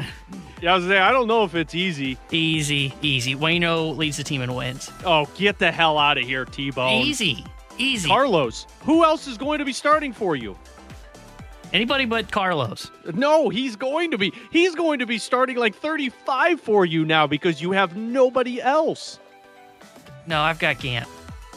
Oh, jeez. Carlos for me, that's more likely to happen. Wayne will be close, but man, you got nobody else to start games for you. Carlos Martinez, guess what, buddy? You get to head into free agency as a number three starter in this rotation. Hey, we heard what our guy Eno said earlier. Velo's Yeah. down, just put him in the bullpen. Yeah, I, I'm going Wayno as well, actually. Yes. 30 starts is a lot. I, I think that i for Believe any me, I starter know. this year, like I think that's just a lot of starts. It wouldn't surprise me at all if Wayno leads the team and wins. It really wouldn't. I, I think Flaherty's going to have a fantastic season, but we know how this works with wins. Like it, it can be fluky sometimes. So I'm going to go with Wayno leading the team in wins. I think that's much more likely. By the way, I looked this up. The last Cardinals rookie to have at least 30 home runs in a season is the only Cardinals rookie to have at least 30 home runs in a season, and it was Pujols? Albert Pujols back in 2001. He hit 37 that year. So yeah, Yeah, I, so that ain't happening. it just seems really unlikely to me. All right, more likely to happen. Tyler O'Neill hits at least 30 homers this year. Back to that number. Or Carlos Martinez gets at least 10 wins this season. Carlos gets 10 wins. Tyler O'Neill hits 30 homers. I'm going to go Carlos here just because I'm playing the odds that Tyler O'Neill isn't going to see as many at bats as we think. If Lane Thomas continues trending in the direction, Tyler O'Neill is going to play, but Tyler O'Neill is going to be splitting playing time with a lot of different guys. Carlos Martinez is basically going to be in your rotation. Um, and I mean, we all know that, that wins are kind of a fickle stat. So I could see him falling into 10 victories. So I'll pick Carlos more, like, more likely on this one. Yeah, I'm gonna say Carlos too. Man, I sound like a Carlos Martinez like promoter right now, and I don't like it. Uh, I, it's probably more likely for him to get 10 wins. I agree with you, Alex. I think O'Neill, as much as I'd like to see him be the everyday left fielder, he's probably going to split playing time. I don't think he gets to 30 home runs. I There's, like you mentioned, BK, wins can come out of anywhere. Carlos, especially early, I think is going to be an innings guy. So he's going to get the five covered easy. So I'll say him getting the 10. Sweep it. We're all on the same page. I think it's Carlos as well. 65780 is the Air Comfort Service text line for more likely to happen. I like this one. More likely to happen. Mizzou finishes as an eight or a nine seed in the NCAA tournament and knocks off the one seed in the second round, or the Dodgers lose the NL West division this year. So oh, somebody this is not named the Dodgers wins the NL West, or Mizzou knocks off a one seed in the second round of the NCAA tournament. This is easy. Dodgers lose the NL West. If you think Mizzou's going to knock off a number one seed, come on. Get out of here. I don't even know if they're going to make an eight or nine seed, BK. I think that's probably the most likely spot for them right now. Really? Mm-hmm. Man, part of me wonders if they even make the tournament. They're guaranteed to get in because of their resume. Now, that doesn't mean they're one of the, like, I think that you can make a case SLU is a better basketball team than Mizzou this year. You can make that case in terms of the quality of the team. Resume is what matters, though, and Mizzou has a better resume than SLU because of their quote unquote quad one wins. Well, they ain't uh they ain't knocking off a one seed. So I'm picking the Dodgers losing the NL West because the Padres are an easy target to, to beat them in the NL West division. I'm with you, Alex. I think I would take the Dodgers to lose the NL West, but I think it's really close because I think Missouri. Okay, never mind. No, it's not. So here are the four one seeds most likely right now Gonzaga, Baylor, Illinois, and Michigan. And they haven't beaten Illinois yet this year. Nope, nope, they did. No, it didn't happen. Mizzou would get its ass kicked against any of those four. Come on, Oh, let's yeah. be honest here. Come Okay. on now. Yeah, it's, it's Get outta clear- here. I mean, the Padres are legitimately great, like a great baseball team, and so to suggest that they could win the NL West is not crazy. Mizzou beating one of those four teams that I just mentioned, yeah, it seems really, really unlikely. Even though I, I understand they've they beat some really good teams this year. They beat Tennessee, they beat Alabama, they beat Illinois earlier this year. They're not playing the same way right now that they played earlier in the season, so I can't go down that path. All right, last one. 65780 is the Air Comfort Service text line for more likely to happen. More likely to happen, boys.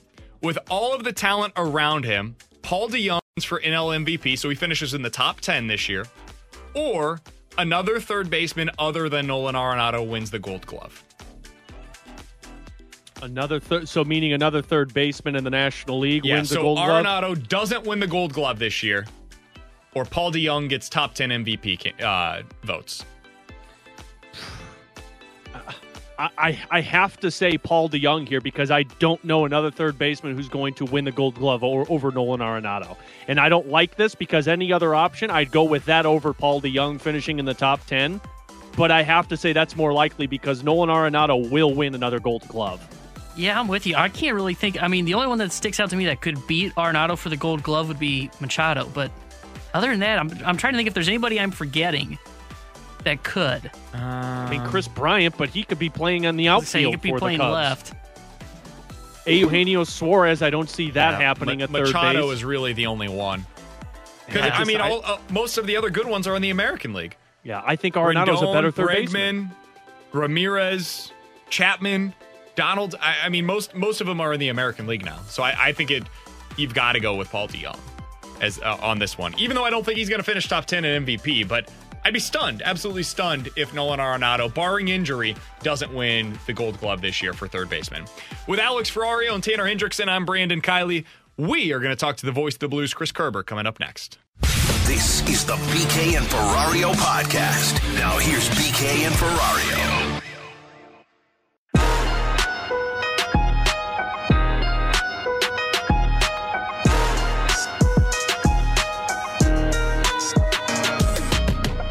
Ferrario. I'm Brandon Kiley. It's BK and Ferrario on 101 ESPN. Let's go out to the Brown and Crouppen Celebrity Line. Happy to be joined by the voice of the Blues, Chris Kerber, here on 101 ESPN. Curbs, how you doing today, my man?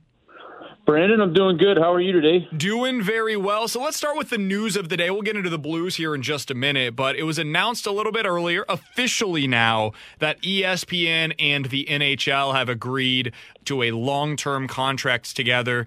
Uh, Curbs, what's this mean for the NHL? How, how significant is this news today? Uh, it's extraordinarily significant. I think it means a lot of great things for the NHL.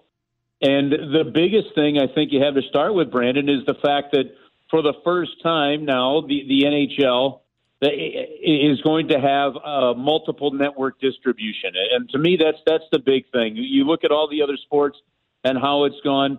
Uh, the NFL has all the different channels that they've got their games on. You've got the NBA on ESPN. They also air on on ABC. And, and while I know it is the same company, there there are aspects of it, but they've got TNT in there as well, right? Um, and and and then you of course you look at, the, at Major League Baseball, and you know Turner's been involved in that along with Fox and ESPN, and there's just enough games, and there's enough games on enough days that you can have multi-network deals and uh, the NHL has finally gotten to the point where it looks like they are going to have that, and, and I think that's a spectacular thing for the National Hockey League. Curbs, true or false, when you move on from uh, from Doc Emrick as the voice of the National Hockey League, who you really can't compare to somebody like that. It's pretty good for hockey to go back and see if Steve Levy's available to go back to being the, the, the national voice for the NHL. Well, you, and I don't know. Is it? I haven't read the release. Is that what they are going to be doing with it? No, they haven't said that. I'm just thinking some of the guys who have been a part of it in the past, and Steve Levy was, you know, kind of covering the Stanley Cup final for the Blues when they were uh, when that was taking place. Steve Levy and Barry Melrose were kind of here, so uh, uh the longtime voice for such a long time when it was on ESPN would make some sense. Well, I mean, yeah, they put him in the play-by-play role, um, you know, for for the NFL, and he's branching into that mix of things after being such a long time anchor, but they, they've got guys too. I mean, they've they put Buccigross on some of their their mm-hmm. college hockey stuff. Uh, you got to think that there's probably going to be some jumping of announcers and different guys in different folds. I mean, when ESPN was in the heyday, it was Gary Thorne, and honestly, I'll put him up against anybody with the absolute yeah. best. Um, you, you know, and uh, and some of the greatest calls. So I, I think the games themselves, you know, are, are going to be in some great shape uh, on the, on those networks. I think you're going to see different people. I mean, I, I think it'd be great to see Linda Cohn doing some play-by-play with her passion of the sport uh, as well, and I and I think that would be a really uh, a, a spectacular touch for the National Hockey League. So, um, I mean, there, there's a lot of options here. I think what what excites me the most, and look, ESPN takes its knocks, and and frankly, they they earn the knocks. Okay, they they try to be a hard hitting you know, kind of network scenario and, and, and, and get involved with all the talk. But the reality of it is, is when they have partners and when they are partners, they do those partners well. So I think uh, it'll be great to see NHL tonight coming back online. I'm assuming that that's probably going to be part of this deal. The, the the coverage and stuff that they'll be able to give on the digital platforms. What this means in terms of the streaming on on the Disney aspect of things, that uh, those are details I, I I'm not aware of yet and have to get up to speed on. But I, I just think that there's going to be a lot of value for the fact that this is uh, that, that this is only going to be one entity of it. So whether it's Fox, whether it's NBC, whether it's uh, another outlet, uh, there's going to be another outlet. It looks like, and and and that is just a terrific thing. That means more hockey on a national level for people around the country. We're talking to the voice of the Blues, Chris Kerber, here on 101 ESPN. All right, Curbs, earlier today, um, I proposed a, a potential lineup change, if you will, uh, to Alex Ferrario. I'd love to get your thoughts on it as well. So this is completely dependent upon Oskar Sundqvist being back in the lineup over the weekend.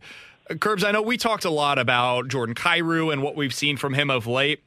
Would you be interested in dropping down Jordan Kyrou to that third line with Sonny and having Sanford go back up to that top line with Ryan O'Reilly and Vladimir Tarasenko. So that way you can have a little bit more of a scoring punch on that third line with uh, Jordan Kyrou pairing up with Sonny there on that third line. No, honestly, Brandon, if there's one guy that I'm going to mess with the least, it's going to be Kyrou. I think his inexperience um, lenches for probably some higher ups and downs uh, than than say Zach Sanford, who has played uh, consistently in all three roles. And I mean, when I say I don't think his play has been overly consistent, I think it's been better of late. What I mean is he has he has played throughout the years on all three roles and and knows what each one of those is like. The, the other thing too is the, the one thing that I think has made Kyrou effective as he's been on the top two lines that he's played is the speed. It's something that those two lines just don't have, especially with Jaden Schwartz out of it. You've got okay speed, but you don't have Kyrou speed with Tarasenko and O'Reilly, and the same thing with Schenn and Perron. So that in the top six, I think, is is really valuable. I, I think what ends up happening here, honestly, is if if Oskar Sundqvist is available to come back in, and, there's no other injuries, I, I think you insert Oskar Sundqvist at center on that third line, and you put Sanford on the wing, and you put you know Sammy Blais on the other wing. Uh, I have actually liked Dakota Joshua really well and what we've seen there at center on that fourth line. So to me, that would probably leave Mackenzie MacEachern out, you know, but then again, you do have his speed and that could be valuable against it. So, you know, maybe they have the option to, to, uh, you know, to, to, to drop even Sanford down another line to, to the fourth line, whatever it may be. I'm, I'm thinking right now, you're, if, if healthy, you're leaving those top two lines alone. Curbs, another guy that I have really enjoyed watching uh, has been Niko Mikkola, and this has been a presence that we've seen a lot. You know, he was in and out of the lineup because of the health of the, the defenseman, and now he's kind of a mainstay because of the uncertainty of Colton Parayko. But this guy, more and more, in my opinion, Curbs is looking like a guy who can play top four minutes for the Blues down the road. Well, he, he's getting there. I mean, he's he's he's going to keep he's he's going to keep going, and um, you know, the one thing I don't know that you can really look with the injury to Parayko and, and the challenges. I, I think the defense has been pretty doggone solid here. So, um, you know, I, I really I, I like the development of each of the guys. I like how each guy has been uh, um, has been utilized. I, like how the different the minutes have been distributed uh, for the most part. And, and I know Justin Faulk is still getting the, the most of them. But I, you know, all in all, defensively, the St. Louis Blues I think have been solid and and and they're getting a little more consistent on top of it. We're talking to Chris Kerber here on 101 ESPN. Curbs, now that they do have a few days off here between games, which is something that we it's a rarity this season. Uh, what do you think are the biggest things that they need to be focusing on, or the things that you would expect that they would be focusing on as they get back to practice here over the next couple of days? Well, I think one of the things that, uh, that they're going to work on is that they're going to work on how to defend some of the systems and what they have seen from uh, the Vegas Golden Knights. This is going to be a different level of hockey than we've seen essentially, I think, in the last three weeks, to be honest with you. Um, going, going back to the seven straight games against the Arizona Coyotes and then all the games against the California teams. Those are teams that are in the bottom half of the standings. Those are teams that are there because they don't have as much talent. They're not as deep and those are teams that are there because they haven't put that consistent play there. You go against the top team in your division, and those guys play again tonight against Minnesota. But you go against the top team, they're structured, they're deep, they're heavy, they will hit. And I would think this comes to battle level and structure for the St. Louis Blues. The Blues still missing some depth. They're going to have to be, I think, very smart with the puck and very careful and calculated with it and just be patient and, and, and let that game come to them a little bit uh, rather than so much push that I think that overall pace here because you can get burned pretty good in transition with Vegas. So to me, I think it's a real sharpening of the focus. Now they're off today, so they're practicing tomorrow. The taxi squad was out there today. Um, they're going to have the one day to make those adjustments. But guys, I'm going to tell you what I. Uh, it, I I think it's going to feel a little bit like a culture shock even for the fans to watch this game after watching what we've had to watch the last few weeks. Curbs, final question for you. Jesse Granger's been reporting that it looks like Alex Pietrangelo is not going to be on this trip for Vegas. How tough of a blow is that for Petro to where he's not going to get that homecoming in St. Louis that he was probably hoping for? Uh, it'll come. It, will come. I mean, it, I, I, don't know. Honestly, I actually wonder if part of him has a little bit of relief. You know, okay, you don't have to deal with it right now, but uh, you know, there's there's going to be another opportunity, and and that opportunity will come. And you know, honestly, I as much as I think it'll be a great moment when it happens, I'm all for all these top teams coming in without a full complement of players until the Blues get healthier. So, um, I'll put the uh, I'll put the fan aspect and the uh, and, and and the personal aspect aside there and say, man, th- this is good. We don't have to deal with Alex Pietrangelo for those two games if that's the case. So, but I, I'm sure there also is some level of disappointment for that. You'd like to get it out of the way, but man, Alex, even if it for whatever reason, if it didn't happen this year, I, I'd almost prefer that and wonder if it's better just because you know, just because next year you get a chance of doing it in front of more of a, of a full house than, than what you're going to have this year. And, and frankly, I'd be okay with that. Well, Curbs, we're looking forward to the call Friday night. I'm looking forward to Alex Ferrario being back in the saddle with you guys. That'll be a pregame coverage Friday night at 6 o'clock. Puck drop with Joey and Curbs Friday at 7.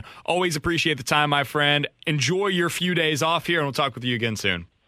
All right, you guys have a terrific week. Thank you very much. Absolutely. Same to you. That is Chris Kerber, the voice of the Blues here on 101 ESPN. We're going to cross things over with the fast lane coming up next. This is the BK and Ferrario podcast. Now here's BK and Ferrario.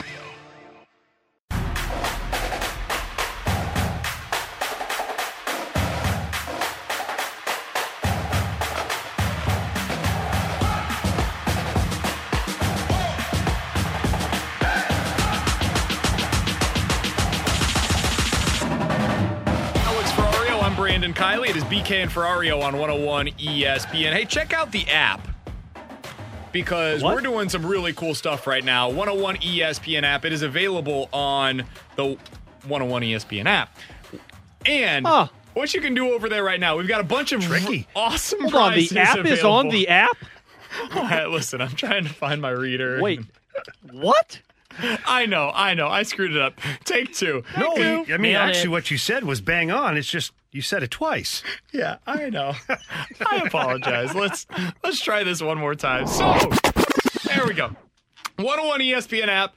Uh, we're competing with our sister stations. And 1057 The Point, you know that they've been amazing at this. We got to do better. Our listeners are better, so we've got to do better. It's something called App Madness throughout the month of March. And we want to be able to sign up as many of you guys for the app so you can get these awesome prizes $500 cash, a Traeger grill, replica Arenado jersey. There's so much more over there. J- check it all out on the 101 ESPN mobile app. Get it, use it, make sure that you register. So download and register so that way you can get these prizes over on the 101 ESPN app. That's also where you'll find the podcast from today's show presented by I Promise. All right, crossing things over, that voice that you heard a minute ago was Jamie Rivers. Voice of an angel. Jamie, what's going on, man? How are we doing, guys? I'm doing well. So I've got a blues question for Are you you. sure? That was Didn't a long sound pause, like it. right? That was a long pause. I'm struggling. It's okay. Um, I've got a question for you because I was listening to Chris Kerber earlier today. It was over on uh, the Rizzuto show this morning. Uh huh. And they were talking about the expansion draft. And we've talked about this a little bit between uh, me and Alex as well. And we talked yesterday about how difficult this is going to be for the Blues. So, can you clear up the Jaden Schwartz situation for me? So, the Blues have to protect him, right? No matter what, because he is a free agent this upcoming year and the draft comes before free agency. Is that how that works? Yeah, they don't have to, but if they'd like to retain his rights and continue to negotiate with him until uh, the July 1st free agency deadline, then yes, they'd have to protect him. They would have to, I don't want to use the word waste. How about use? They would have to use a protected spot to hang on to, J, uh, to Jaden Schwartz. Just because he's unrestricted free agent at the end of the season. And this is why they do it, right? So it's not an easy out so that you can just say, hey, by the Sure. way, let's hold off on signing. We'll go through this and we'll protect somebody else. Then we'll sign you after and we'll screw the system, right? But do you think that's still going to happen for teams where they'll have kind of a handshake agreement with agents of, hey, we're gonna we're not gonna protect you here, but we've got this number, right? We've agreed on this number, and then once he hits a free agency, he's gonna come back, right? You think there will be some of that? No, But there correct- will be. But sorry, Alex, but the team you're- like Seattle, they're just going to say if they like a player. So let's say let's just use Jaden Schwartz because we're in fantasy land. Let's just Sure. do that, right? Seattle could call Jaden Schwartz's agent and just be like, uh, "So the Blues left him unprotected. We're going to pick him. What's your number?" And now, so it doesn't matter what your handshake deal is with the Blues because now you have another team that's bidding against you. and you've got a team that's going to take him. So now you don't even have the opportunity to fulfill your end of the handshake deal. So yeah, you're going to have to protect those guys. and that's where I was That's where I was going to go with it because, yeah, I mean, Jaden Schwartz, you can basically sell, select him if you're Seattle. I'm trying to remember if Vegas did that with somebody. I don't remember if it was Marchessault. There was a player that they selected that was an unrestricted free agent, and then they locked him up for five or six years once. Maybe it was William Karlsson that they did it with, but they selected somebody and then they locked him up for five years after that selection. Yeah, I would have to go look, and it wasn't Karlsson because he still had a year left on his deal, Yeah. and his deal was really low. It was really team friendly, and then he went out and scored like what forty goals or something stupid like that, Right. and so then he got uh, the long term deal from from Vegas. I know Marc Andre Fleury. I think he had a year left Yeah, on his deal as him. well. So I'd have to go look, but look, there's going to be a whole bunch of things that happen here. There's going to be, you know, handshake deals and nudge, nudge, wink, wink. Take this player, not this player. I'll give you this draft pick. Everybody, here's the thing Seattle will have learned from Vegas on how to manipulate all of this and do well with it because Vegas is a contender, well, every year since they've been in the league, which is crazy. Uh, But also, the other side of it is the Blues and every other team in the league will have known, okay, this is what they're going to try and do. We need to learn from our mistakes last time and try not to make this team a contender right away and lose big pieces of our team. The Blues have eight guys that they're going to want to protect forwards, and they can only protect seven. That that's the situation. Well, they're they in, protect eight. You can protect uh, seven and three and a goalie, or you can protect 11 skaters and you can pick any one of them that you want. But one of those but they- 11 skaters has to be a goaltender, Yes, correct? correct. So it's basically 10, 10 skaters and a goaltender. Yeah. So if you protect eight, you're only getting to protect two defensemen. Yeah, and that, so, so basically the Blues are protecting seven forwards. Well, I'm just saying, BK. I'm He's trying right, to help though. you. So then when If you're you- at the you bar decide- later, like you always are, and you're talking to all your buddies, you true. know? That's true. It's hard because I'm doing these like mock protection lists because you know I'm a nerd and I'm trying to figure out what the hell Armstrong's going to do. Ding. And they have eight guys. They have eight forwards that they want to protect, and I can only get seven of them. And I want Sundqvist back next year, and I, I want them to be able to continue negotiating with Schwartz and all of these different things. Eh, It's impossible. Armstrong's got a tough job. Jamie, I'm looking forward to the fast lane. That's coming up from two to six. We'll be back tomorrow at 11 right here on 101 ESPN. Mmm. You've been listening to the BK and Ferrario podcast, powered by I Promise.